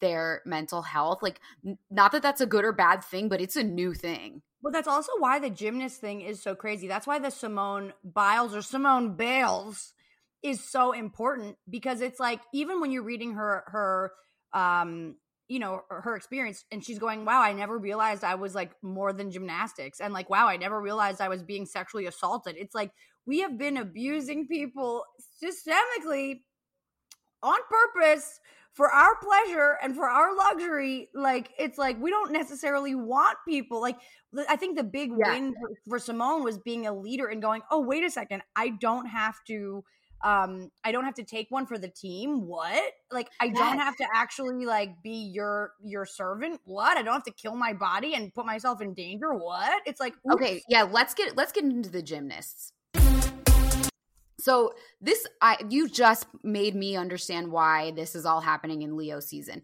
Simone, this is oh my god, Sara, the way that we are able to pull it all together week after. Psycho. I mean, so good. Jesus this is the best podcast Christ. online right now. Yeah. So the reason why this is happening in Leo season is because of what we were just saying. Simone has been in trauma, in crisis yes. her entire life. And yep. now is the time that she has a moment to breathe. And this is the time that it's all sort of coming crashing down for her mentally because I feel like she's been running on adrenaline. And now that she is up, queen of the jungle, queen of her team, Leo, all eyes on her.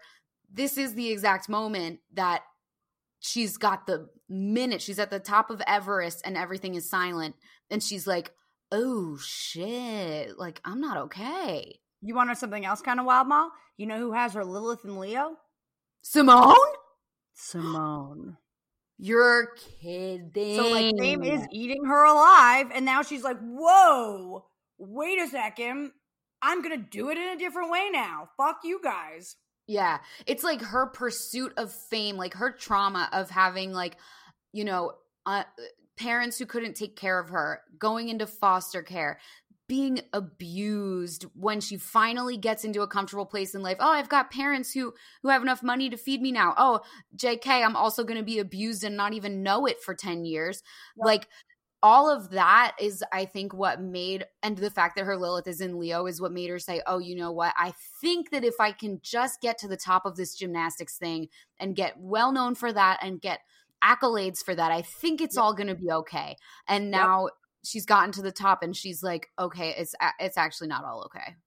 And in fact to give you a little more of an astro lesson on how cool it all because like astrology is evolutionary right? So what comes after leo?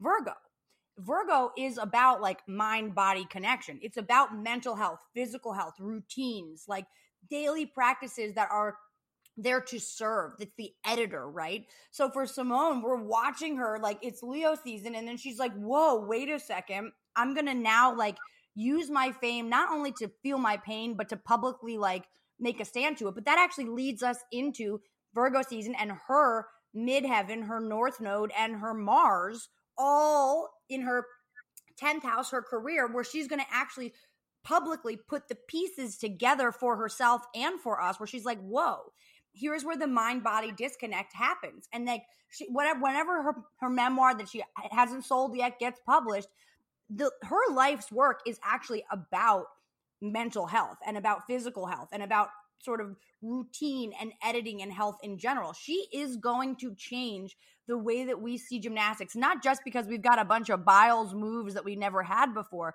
but because she's going to she's going to lift the veil on how much is done in the lives of gymnasts to actually like bamboozle them into thinking that this is normal or that this is that this is the only thing that you can do or this is how people do it. It's actually deeply unsafe.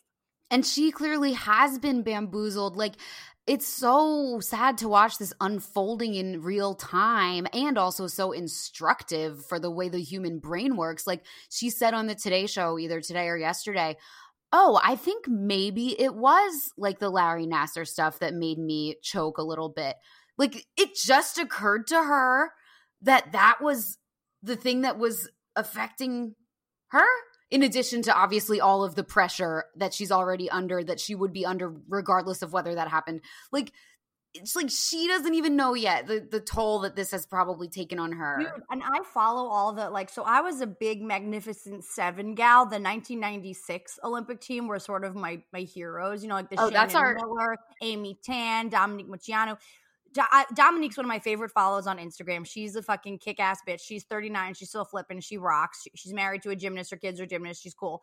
But she's been posting all of this stuff, not only like thanking Simone, but like they, they she showed a clip of um at the 1996 Olympics where she literally fell on her head on the balance beam. She had a spinal injury. Not only did nobody check her, but she had to go do a, a floor routine right after that. So it, Simone is lifting the veil for even the older women. I read, I told you last time, I read all the bios. I read the Kerri Strug memoir. I read the Shannon Miller memoir. I read the Amy Tan memoir. I read the Dominique, I read the Dominique Moceanu memoir. Not a single one of them references abuse. When in fact, now because of Simone, they're like, actually, look at what happened to me. Look at what happened to me. Look at what happened to me. It's like, oh my God. Like, generations of people that we have been completely like putting on pedestals and tuning. We watch the Olympics for gymnastics. That yeah. is like what we are doing. We want to see the gymnasts impress us and we want to judge them and we want to blame them and we want to shame them and we want to we want to put all this pressure on them and then if I can rip them apart if they're not perfect or ooh a fall. You know what's so funny? I've, I've been watching the like Olympic clips or whatever it's so funny because what the what the announcers always say, which is this really fucking they're always like, that was the best she could possibly do. And it's almost like in a way of like it sort of sounds like they're haters, like they're like that was the best we could expect from her, and it's like yeah, they're they're very what cunty. They're actually saying is that was incredible, wow, like, but it's like even the way that we're talking about it with this like really critical lens. Ooh, a bounce. Ooh, out of bounds. Well, that was the best she could possibly do, and then it's not even. It's like a you know they're getting like you know fucking eight eight four or whatever. It's not a ten. It's like that was the best we could expect from her, and it's like what is that? Fuck you guys! Like you yeah. should just be like, wow, wow, dope, amazing, holy shit. You know what else is really crazy? I think if Simone hadn't qualified for this Olympic Games in Tokyo, or if she had decided not to go, I don't think we'd be talking about the Nassar stuff again. I don't think that like the older gymnasts would be logging on to talk about this because Simone is the only, like you said last week, active link back to that trial all the all the new girls are too young to have dealt with him. So she's the really the one that brought it back to the forefront of people's brains just by virtue of the fact that she was at this olympics. 100% and what's so fucked up about it is that like actually it is on the forefront of this olympics because whether or not nassar is still employed it was usa gymnastics and it was the olympic committee. They were all keeping him employed. Yet if simone isn't there low key, even if it's subconscious, going "fuck you, people." There, I would be shocked. Yeah, I would be shocked because it wasn't just the the the Minion whatever the Michigan athletic department that was keeping him employed. It was USA Gymnastics. It was the Karolyis. It was all of those big coaches who actually were like, "No, we think it's okay." Yeah, and also the the trial when it was happening at the time, I remember being so shocked and appalled that it was like hard to even process what the girls were saying. You know, it was it was too Yes. it was so much horrific information that I think everyone was just like, whoa, where did this come from? We had no idea. Like, I mean, yeah, if you asked me, what do you think is the sport that might have some predators in it? I would be like, maybe the one where they make preteens wear thongs and Right, there's a lot of men around them in sweatpants. Uh, that one, maybe? Touching their bodies for safety, spotting them. Right. Maybe that one. But I, I would never have been like I wasn't on the lookout for something like that to break. I remember the day that it that the trial was happening, wherever I was working at the time, we were all like, "Whoa, whoa, whoa, whoa, whoa, whoa! Look at look at this! What's going on?" Because you know trials happen at weird times. Like you just like with the Britney thing, even it was like, "Oh, is this thing related?" Yeah like the tr- the timing is always really weird so i think you know that happened it would have kind of died down and it Totally, did die because they want to bury it. Everyone that's there is implicated. Everyone that's at the Olympics, not necessarily all the coaches, but like USA Gymnastics, Team USA, the Olympic Committee, all of those people were in. Not only were they like sweeping under the rug, they were paying him. yeah The- yeah he was in a vaunted position he was like um what, what was the guy uh in penn state You oh know, right, uh, Sandusky. right, right. Sandusky. Yeah, he was the Sandusky of gymnastics. yeah And at the end of the day, everybody gives a big fuck about the bottom line. And if these gymnasts are producing good work, which they were, they go, no problem. We're making tons of money. Exactly. And so McKayla Maroney also was saying some Oh. wild shit on Instagram stories. I was like, I, I, my stomach was turned. She was talking about her injuries when she was in. Where we just talked about this last Rio, week. Rio. Rio, thank you. Uh, when she was in Rio, uh, she had fallen and gotten a concussion, and a bone in her nose exploded. And then, like a, a year or so after the Olympics, when she sort of started posting on Instagram, and everyone was like, "Ooh, she got like a Kylie Jenner makeover." Ooh, and it's like, wow, had no idea it was because her fucking nose exploded off of her During face the Olympics. Like um yeah she did get some plastic surgery and it was corrective and no one ever like talked about it. And she said that she was jet lagged and they still made her practice and she's got all these issues. She was talking about all the different things. It's just like the, these girls are torturing themselves. Yeah, but then it got really weird with McKayla because then the day after her whole Instagram story, like just, I mean, she posted so many being like, then they, I had to do this on a broken ankle and Larry Nassar lied. Then she had to put out a statement yesterday saying, by the way, I wasn't upset about that. I wouldn't have wanted to not have the opportunity to perform. I was glad that Nassar lied because that's what I was there to do. It's like they're so confused about yeah like he obviously was an enemy to them and he didn't give a fuck about them but actually they have signed up for that. No if McKayla had been at the olympics and been like actually i can't perform. My foot's broken it, she would have been equally upset. It's like they don't even know where to place the upset because even in their own minds like no they're there to fucking perform. I was like praying for simone. I was like simone don't do the beam. Don't do the beam. You don't need to do it. You don't need another medal. You did it. Like you you bailing is the win. You're good. Simone bails. Make it merch right? Like we're here for it. We love it but like but like it's like no you're there to fucking do that and no she didn't want to not perform she wanted to fucking perform. Like Yeah. they want they're like fuck my broken ankle. You it's like in the same way that we're like people in afghanistan don't have anxiety. It's like no they do. We just don't we don't give them the resources to actually deal with that pain. We teach them to fucking work through it. It's the same with what we're doing with gymnasts on their bodies Yeah, it's like, and like we were saying last week, like, yeah, if everybody in the world with a mental health issue said, "Oh, I got to tap out because of mental health," the world would stop, and that doesn't mean that we should ignore mental health. It means that like something's very fucked up with it. wrong. If the Olympians are not okay, no one's fucking okay. Right, exactly.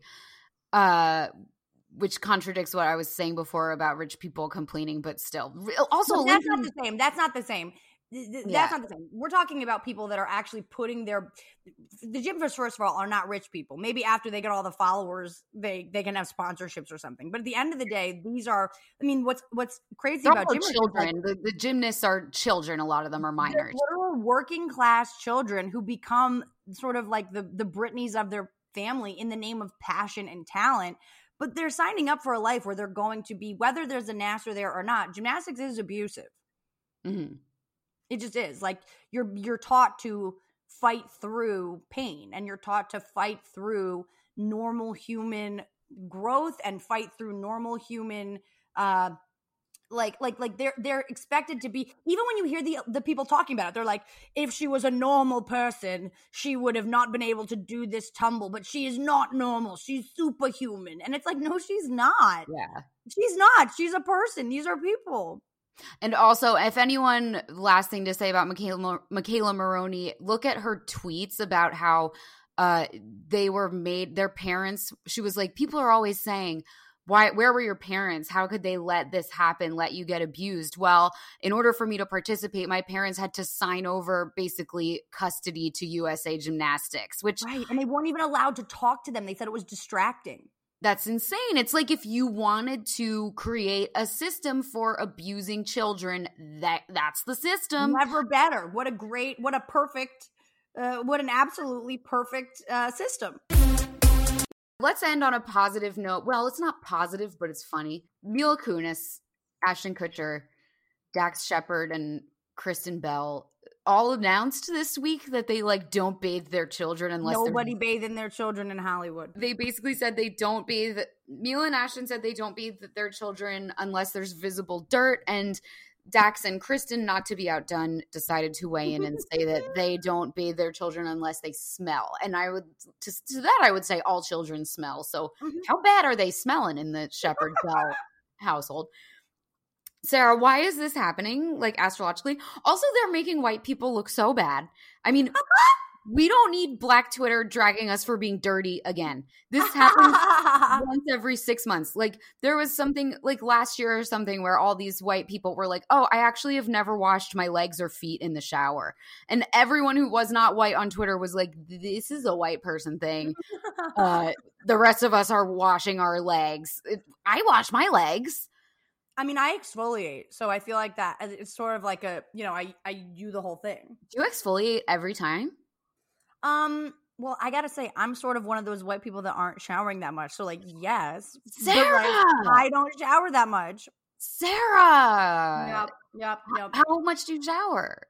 Well, it depends. I mean, now that I'm in pool life, I shower more because I want to get the chlorine out of my hair because it's bad for my color.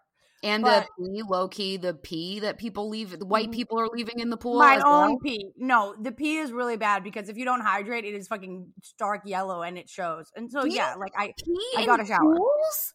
yeah, yeah, yeah. Definitely. Sara, that's fucking Look, disgusting. if everyone else is gonna pee, there are so many kids at the pool. If they're gonna pee in the pool, I'm fucking throwing my pee pee in the ring and like, we'll I'll bathe after. Like I shower after. Because, so I do shower if I have a pool day because it's functionally really it's for my hair color and yeah to get the pee off me. But and because like, you're swimming in your own piss. Jesus. right, right, right. And like I, you know, if I do, if I pee in the bathtub, I I do drain it immediately and You then refill. Bathtub? if I have to go, I don't want to get the seat all wet. I'll just pee and I then I dump it out. I refill it. You'd rather have pee all over your body than get the toilet seat wet. I'll I'll bathe right after. Jesus Christ. I thought that this was going to be me and you like standing up for white people's cleanliness and being like, no, it, the rumors aren't true. Like Mila and Ashton and Dax and Kristen are the no, only no, we'd be dirty. We'd be dirty. I mean, here's the thing, right? Why is this coming out right now? Because there is an astrological reason for it. Okay, we have Leo and Mercury. Uh, we have the Sun and Mercury in Leo opposing opposite Saturn in Aquarius. The Leo Aquarius axis is the axis of like children and parenting, right? The reason that this is all coming out, oh, success, we're reconnected. Fabulous. Great. We just wanted a little attention. We hear you, Zencastr. Thanks for being here for us, mommy and daddy. But that's the thing, right? So the, the Aquarius Leo axis is all about parents and children and all about children and control of children or children and like the systems for children. So I think why it's coming out is because Saturn going retrograde in Aquarius is being like, what are the ways that we're parenting our children? And it's they're being exposed so as to be discussed on podcasts such as this, so that we can actually just sort of not have these blanket ideas that, you know, white people are showering. The truth is, it's not good for your skin to shower every fucking day. It's not.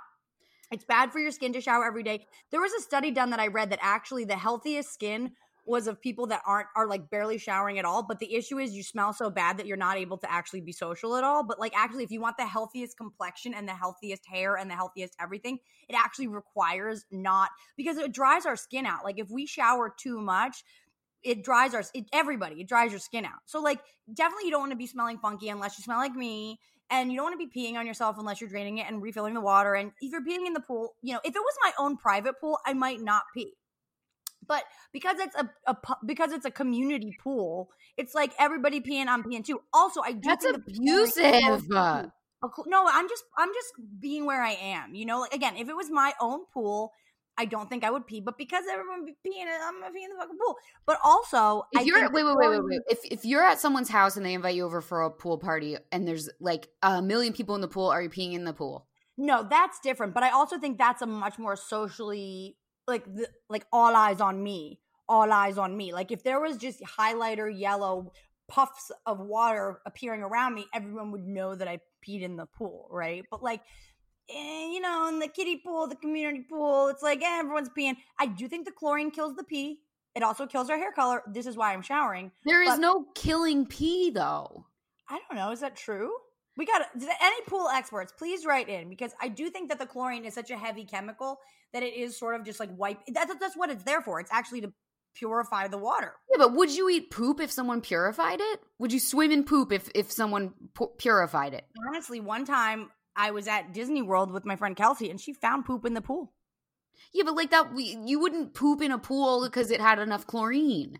No, no. I mean, I don't think that the that the pool offsets the the poop. No, and I but I just think that it's a. I mean, I do think that pee and poop are a little different. I mean, hypothetically, like one time I swigged pee. It was a horrible experience. Mm. Randy used to pee. Um, instead of going to the bathroom, he would pee. He still does. He pees in like water bottles next to the bed bathroom. And one time I thought it was lemonade, and I was like, ah, and I almost vomited. It was a hard. It was traumatic.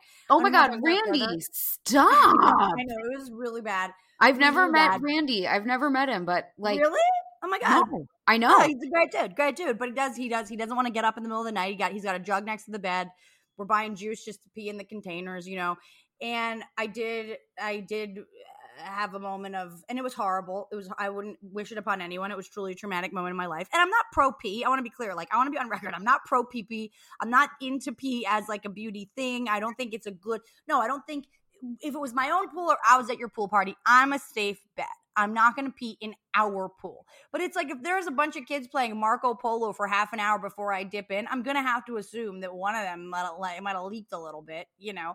And then I do shower. Then you must shower. You don't want pee on you 100%. I'm not fucking, I'm on R. Kelly Muse. I'm not here to get fucking peed on. But this is why I don't go underwater in pools. right. So, so fair. So fair. I mean, it is gross, but like, I do feel that I need to speak for the little people, meaning the kids that are peeing in pools, and I need to represent. You know, it's it is a conscious choice. I mean, look, if I have it in me to hold it in and go to the little bathroom, I will. You know, I'm not against being in the toilet. It's not something I'm I'm actively against. But yeah, when so all, all this to say, after the pool, you got to shower you know, for so many reasons, you guys. This is a big, you know, and I do wonder for Mila and for Dax and for all of the white celebrities in Hollywood, don't you guys have pools? You know, if you're not showering your kids after the pool, I do think it's a problem, right? But in general, like on a regular week, if I'm not hopping in the pool or the ocean and I'm just going about my life, I probably shower. I mean, sometimes when I'm really depressed, I shower like every day because I'm like, here I am, water drip on me. I'm sitting down in the shower. I'm praying, you know, I'm, I'm praying, I'm, I'm singing myself, you know, whatever. But, but in general, I, you know, I've said it before. I'll say it again. I, I do, I like my, I like my stank. I want to bottle up and put it in a goop candle. I, I think mm. I, my pheromones are kind of sexy to me. So I, am not like super. I mean, I wash. I brush my teeth every day, twice at least. I wash my face. I, you know, I wash my hands. I'm, I'm not like not hygienic, but you I should, don't think the shower is the end all be all of cleanliness. You really should be in Europe because they are fucking dirt balls over here too. Okay, I would. I feel that everything I've heard about London so far, I would crush. Like so many people have bo. It's insane. Wait, so okay, over, baby. So why are why why are these people talking about this? Like it because Saturn in Aquarius going retrograde opposing the Sun and Mercury in Leo is all about parents and children. and it's all about what the systems and structures are that are in place. But why are we talking about the dirtballness of it? Well, I think that's one spin on it. I think it's just more about like everything. I mean, it's the same reason why we're talking about Simone Biles and you know and her experience growing up, and we're talking about the gymnast because we're seeing what we're doing to kids as a collective. How are we parenting our children? And a lot of it is up for debate. If what comes out of this is that we have some skin doctor that comes out and says, Mila, Dax, Kristen, Ashton, this is not acceptable. I don't know why. I don't know what country he's from. But if he's like, the skin doctor is now making a, you know, whoever the Fauci of skincare is, if they come out and they're like, this is unacceptable, then that is what needs to come out of this. Or perhaps the skin doctor will come out and say, yeah, low key, you don't want to shower every day. It actually dries out your skin. So, you know, I think these are the things that are coming up now so that we can start to figure out how to reparent ourselves and reparent the collective in the future so that there is more of a baseline for like what actually is. And, you know, I think when it comes to like, you know, for whatever reason, bathing is not a hotbed issue as much as masks or vax are. So I think that this is a, it's an entry into the conversation about how we parent and how we treat our children and what we kind of what the practices in place are that we can just talk about you know and not and not have be so politicized We can use lotion, you know, like we can. definitely we should if you're not you should get Yeah, get lotion I am going to bathe my children frequently. I feel like ideally you should be bathing your kids at least every other day. I feel And like every other day is probably normal. I mean, I, I, I would say I probably. I mean, I, now that I'm in pool life, it's hard for me to even think anything other. Like now, I bathe every day. You know, I shower every day because again, the chlorine, the pee pee, you got to get it off. But like, you know, like Philly, Sara, like before this, like I was, yeah, like I think every other day or every three days, I was probably hopping, hopping in the shower. you were feral in Philly. Well, I really, but that's what I'm saying. Like, I don't, I don't mind feral Sara. Merch, feral in Philly with a PH. Oh, oh, Philly, we got merch. And, isn't that so fucking Philly? Well, that's the other thing, right? It's like I do kind like right at the pool party, it's not acceptable. In Philly, it is. Like I feel like to me, it's all about, and that's why I can handle sitting and coach Also, because you're, I'm I'm of the people. Like whatever the people are doing, I'll do. I'm not of the people. I'm Kate Middleton. No, you're I'm royalty from the cosmos. I'm I'm I'm Kate Middleton. But this is the thing. Um, I think yeah, I'm I'm gonna bathe my kid. I have memories actually now when I was little of only bathing once a week. So I'm gonna have to ask uh, Paul and Anne. We got a about- lot to talk to the Mulshine parents about. We got to get them on the pod because they have a few. They have some splaining to do. Yeah, yeah, they do. They have some splaining to do. Yeah, But we want to know from you guys, like, how often do you bathe? How often do you bathe your kids? Do you pee in the pool if it's a community pool? Do you pee in your own pools? Have you ever peed in the bathtub just cuz? You know, let us know. We're not judgmental. I'm not judgmental. Molly might be, but that's why Yeah. it's we don't we're not here to be a, homogenous voice in the waves, right? We want to we want to actually be an open-ended mm, forum for us to really get the dirt out because the truth is celebrities and and us everybody we are trash we are trash. the astrology helps us understand. I also don't have kids yet, so I have no idea what the what the going rate on You might like stink. You might be like, "Yo, you stink." Yeah. The uh the other thing I think I I'm not gonna make my kids do manual labor. That's for sure. No, let's take that off the table. Yeah, I unless definitely they're very strong, unless they're strong kids, Unless then you'll be like hyping them up. You'll go, "Yes, do the labor. Yes, you're a laborer." Yeah I definitely like. Sorry, I'm screaming again. Sigh. It's okay. I think Zencastr is sort of regulating your uh, voice a little bit, which is great. Oh, good, good. I just I'm, I'm theatrical. You know, I'm a stage performer. I know, I know, I know. Well, now we've got the technology on our side. Um, so I think that I'm not going to make my kids do manual labor. I, I'm going to be a little bit nicer and like more forgiving. I'm not going to be like, you know, potato famine mindset with my children, which no. is the way that like I was certainly raised at times. Right. And I think for you, like, if you really want to, and for everybody, like, if you want to fucking step into this portal, just shift the language into I want into like I am or I have or I am doing, right? If you're like, I only fly first class and I make tons of money, if you just start saying that and make that just like what is, the, the universe will surprise you in miraculous ways, mom. I, I have a really um, sort of deep question. Yeah. Oh, yeah. So, Irish people okay. and Jewish people both have a lot of trauma in their past. Jewish people way more so. Um but no like potatoes, I die. well like yeah, Ireland had a really big orchestrated mass death in the potato famine because of the Brits, because of colonialism. Like that was a real thing. And I think we came out of that and all of that colonialism and all of that sort of like long period of scarcity with a scarcity mindset that lasted mm-hmm. forever. Mm-hmm. And like mm-hmm, even mm-hmm. in Ireland itself, I think people are only now starting to be a little more optimistic. Whereas with you guys, you had the Holocaust like fucking 50 years ago, 60 years ago. Yeah, not that long. Yeah. And like, I just feel like even though your grandparents went through this insane amount of trauma, I feel like you guys didn't come out of it with the same scarcity mindset. So why why do you think that is? Okay, now this again, this is Sara Armour's hot take. I am not speaking for all of the Jews. Right. okay? And we're speaking in massive generalities right, right, now. and we are both stand-up comedians, and we're also just like we're just open micing out here. So like this is no, no, no, take no offense. This but I is want to say it's right, right. I just want to say though, in my opinion, it's because like low key, like I feel that the Jews crushed the Holocaust.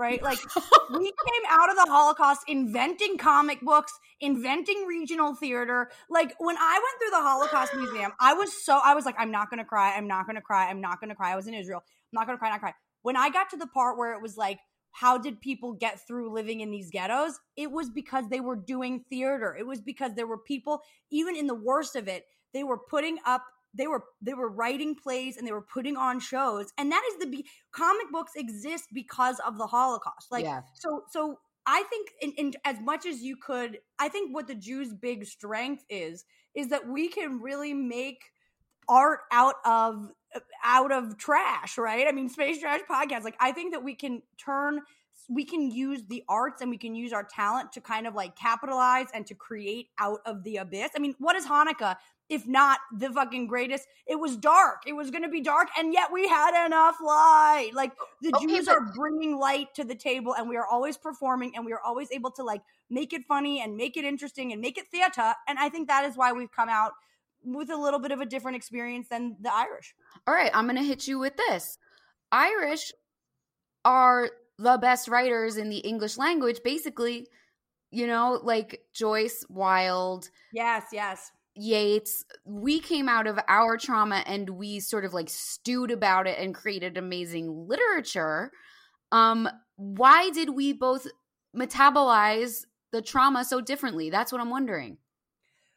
Well, it's a great question, Molly. I mean, I really have no idea, and I'm just answering like first thought here. I haven't really thought about this in, in large detail. I will say it probably does have to do with like depression and alcohol a bit. Like, it seems like the Irish were much more heavy on the drinking, heavy, and it's also just in terms of like the medium. Like, literature isn't as I mean, at a certain time, it was mass producible and that was entertainment. But it's like now, when you're coming out of the Holocaust with comic books, that's like easy to read. That's marketable shit. It's like even Mm. if you're the greatest of all time, in order to enjoy the the Irish brilliance, you have to be able to sit down and read a fucking fat ass book of a depressed guy. It's kind of a lot to ask of people. Like the Mhm. Jews did they did comedy, they did comic books. It's like it was so dark that it, it- so I think it sort of had to be kept light uh, to a certain degree or a lot of the stories were like all the comic book stories are about people that like you know find out that they have superpowers because it was like a coping mechanism at that time right Mhm. whereas i think that the irish were digging into the pain in a more literal way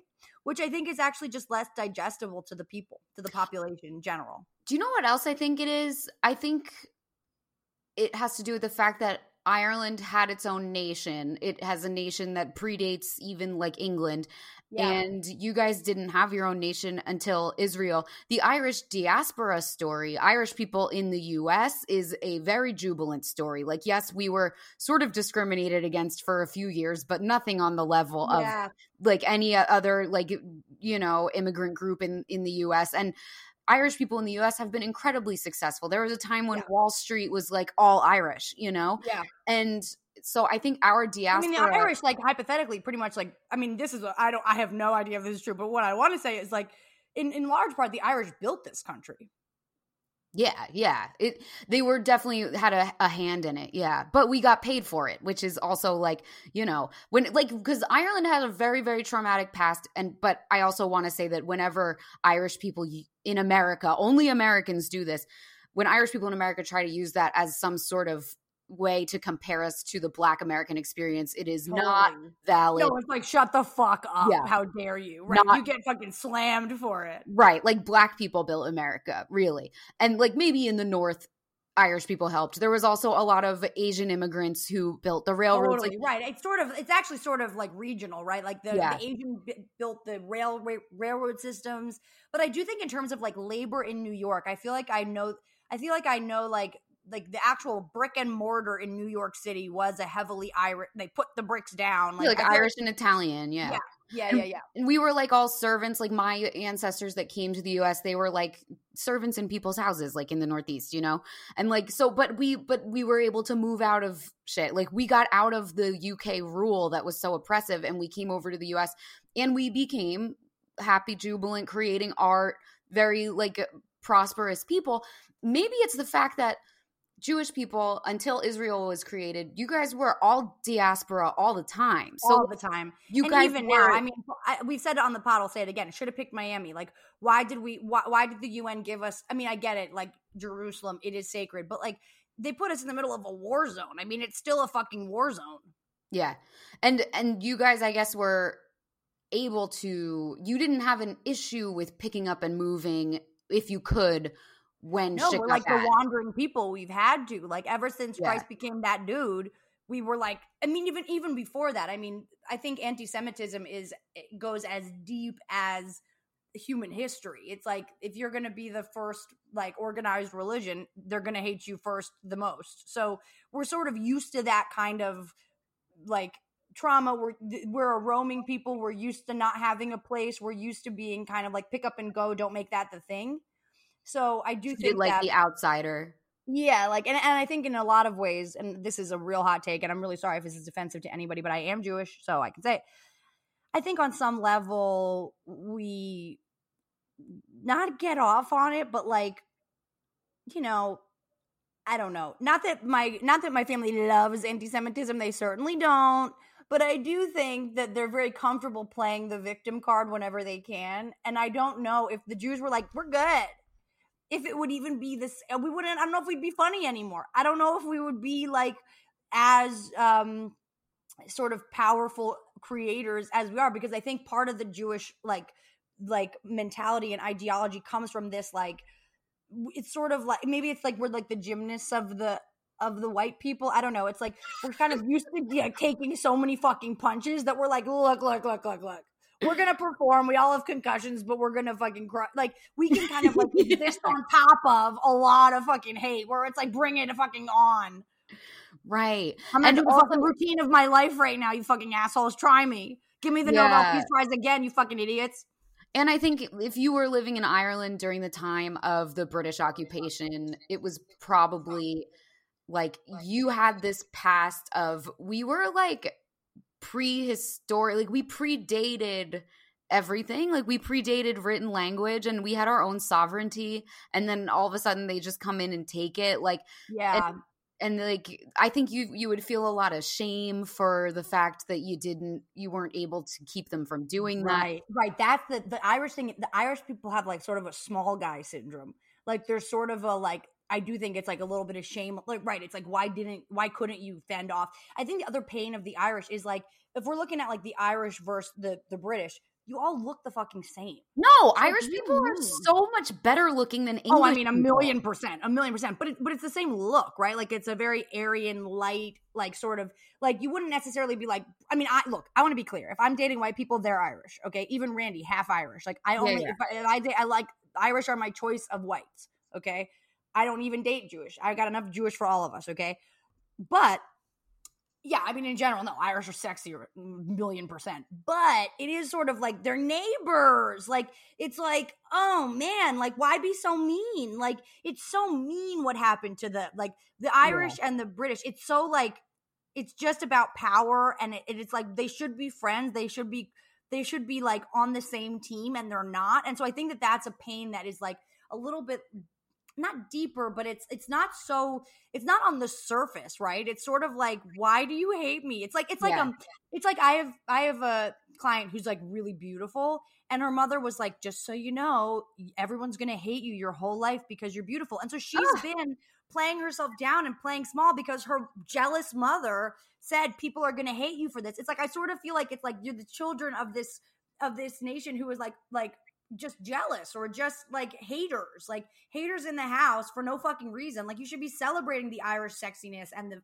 grit and the talent. And instead it's just like jealous parents. and they also like pounded the Irish language out of existence. And like it would be like there there I actually saw TikTok today. There is one remaining living monolingual Irish person. Like there's only one and he's probably dead by now. That TikTok was probably old. He was the only person left on the planet who only speaks Irish and doesn't know English. Wow. What is Irish? Like Gaelic? Gaelic is a family of language that encompasses family of languages that encompasses Irish and a couple others. So, So wait, what is like a, what is the Irish language? it's Irish. Whoa, like I don't even know that that exists. I know because the Brits fucking murdered it. They stamped it Oh. out. So, So, like basically, if the, all the Irish people living in Britain are basically there being like, yeah, we'll fucking, we'll now live off you. Like, it's like everyone who's Irish in the UK is a little bit like, yeah, we'll fucking take your shit now. yes. And yeah, exactly. And the Love. thing is like yeah, the Irish language was there ever a time when anyone cared enough to stomp out Hebrew? Or were they just they're probably I'm sure there were times, but I think like for the most part it was probably like the governments of whatever place until whenever it wasn't a war situation, for the most part, wherever Jewish people were living, everyone was probably like, Yeah, sure, go ahead, speak that. We don't care, right? Well, people don't really. I mean, Hebrew is like a very hard language to learn. I know. I did the tropes. I did Hebrew school, but then there was also like sort of Yiddish, which is um, it's sort of like like Jewish slang, right? Okay. So Yiddish is so like my grandparents spoke Yiddish. So like you know the, the mensch and the mushugana and there's all these words that are not even technically like uh sort of they're not a appreciated language like it's not a language that you would be taught it's like a traditional kind of like hand me down language so i think the jews kind of took um you know took whatever i mean hebrew it looks like hieroglyphics. I mean it is really fucking hard Yeah. to read. And it also is a little bit of like a feather in the cap. Like if you can read hebrew you do read hebrew and a lot of the old texts are written in hebrew. So like you can't really stomp out hebrew because in order to in order to translate any of the original texts you need to speak hebrew. So you can't you have to be able to read hebrew because that's what everything's written in. And there are still people who speak Yiddish. People speak yiddish and people speak hebrew Yeah. So, yeah, like functionally, Irish only really exists in certain households. Like there are a few households left where they speak Irish at home, but it's it's a choice. Like it's really like a thing of like we are keeping this alive, you know. yeah yeah that's so sad I know it's awful. Like the it's really horrible it and is- you really are the sexiest white people Thank you. Thank you. I don't know. I feel like Italians are really pretty well, some of them. Yeah. Depends on your type, I guess.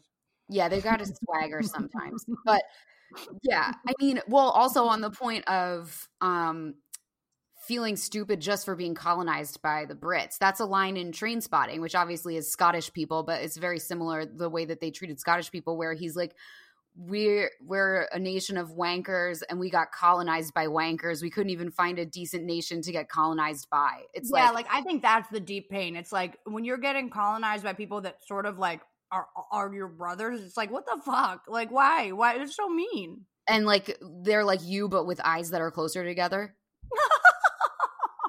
and like devastating.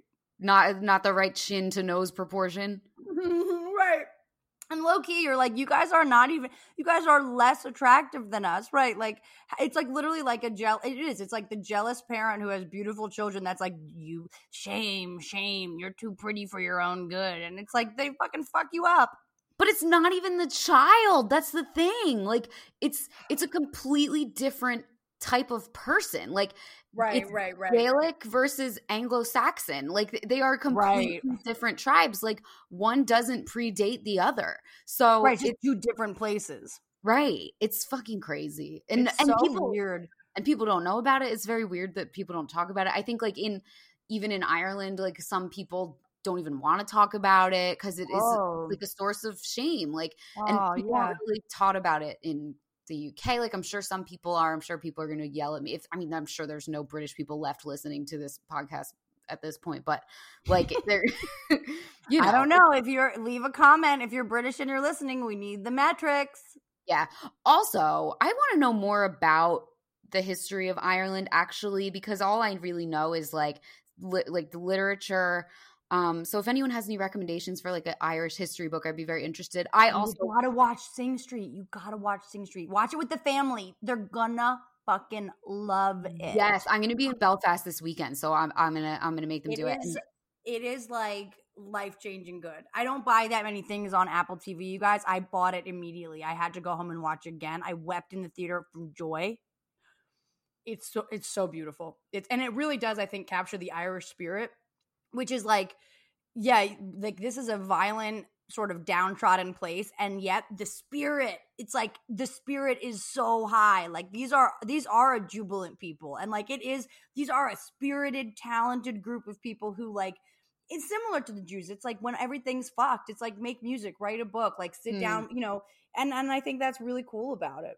Maybe Yeah, Irish- so attractive to me. Irish music is like there would be no country and bluegrass and even probably rock and roll without Irish music. Obviously, it also is like black influences coming into. It's like Irish music and black music and like different things coming together to form American like music. manager in the room.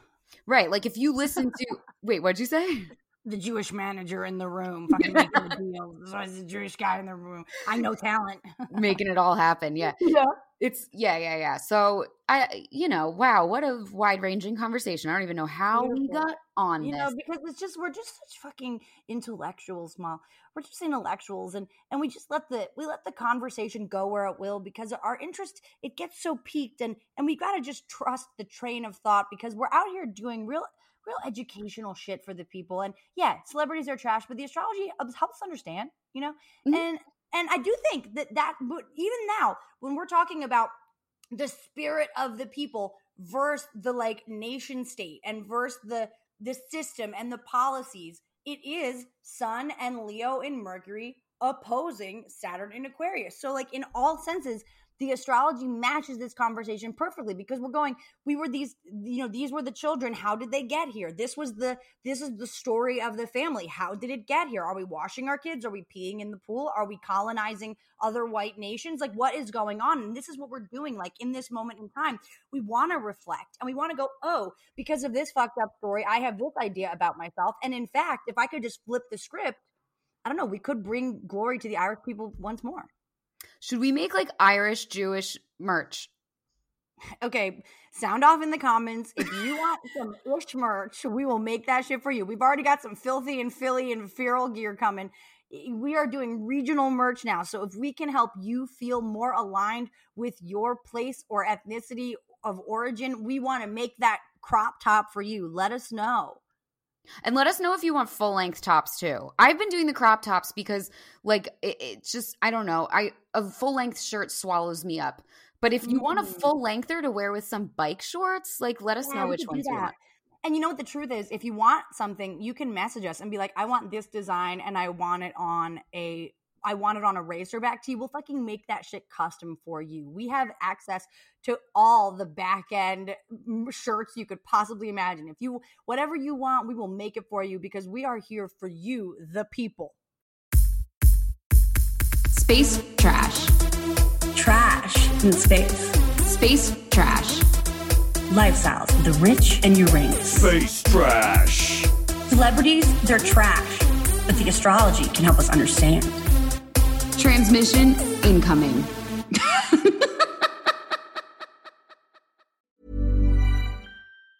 Planning for your next trip? Elevate your travel style with Quince. Quince has all the jet setting essentials you'll want for your next getaway, like European linen, premium luggage options, buttery soft Italian leather bags, and so much more. And is all priced at 50 to 80% less than similar brands. Plus, Quince only works with factories that use safe and ethical manufacturing practices. Pack your bags with high-quality essentials you'll be wearing for vacations to come with Quince. Go to quince.com slash pack for free shipping and 365-day returns.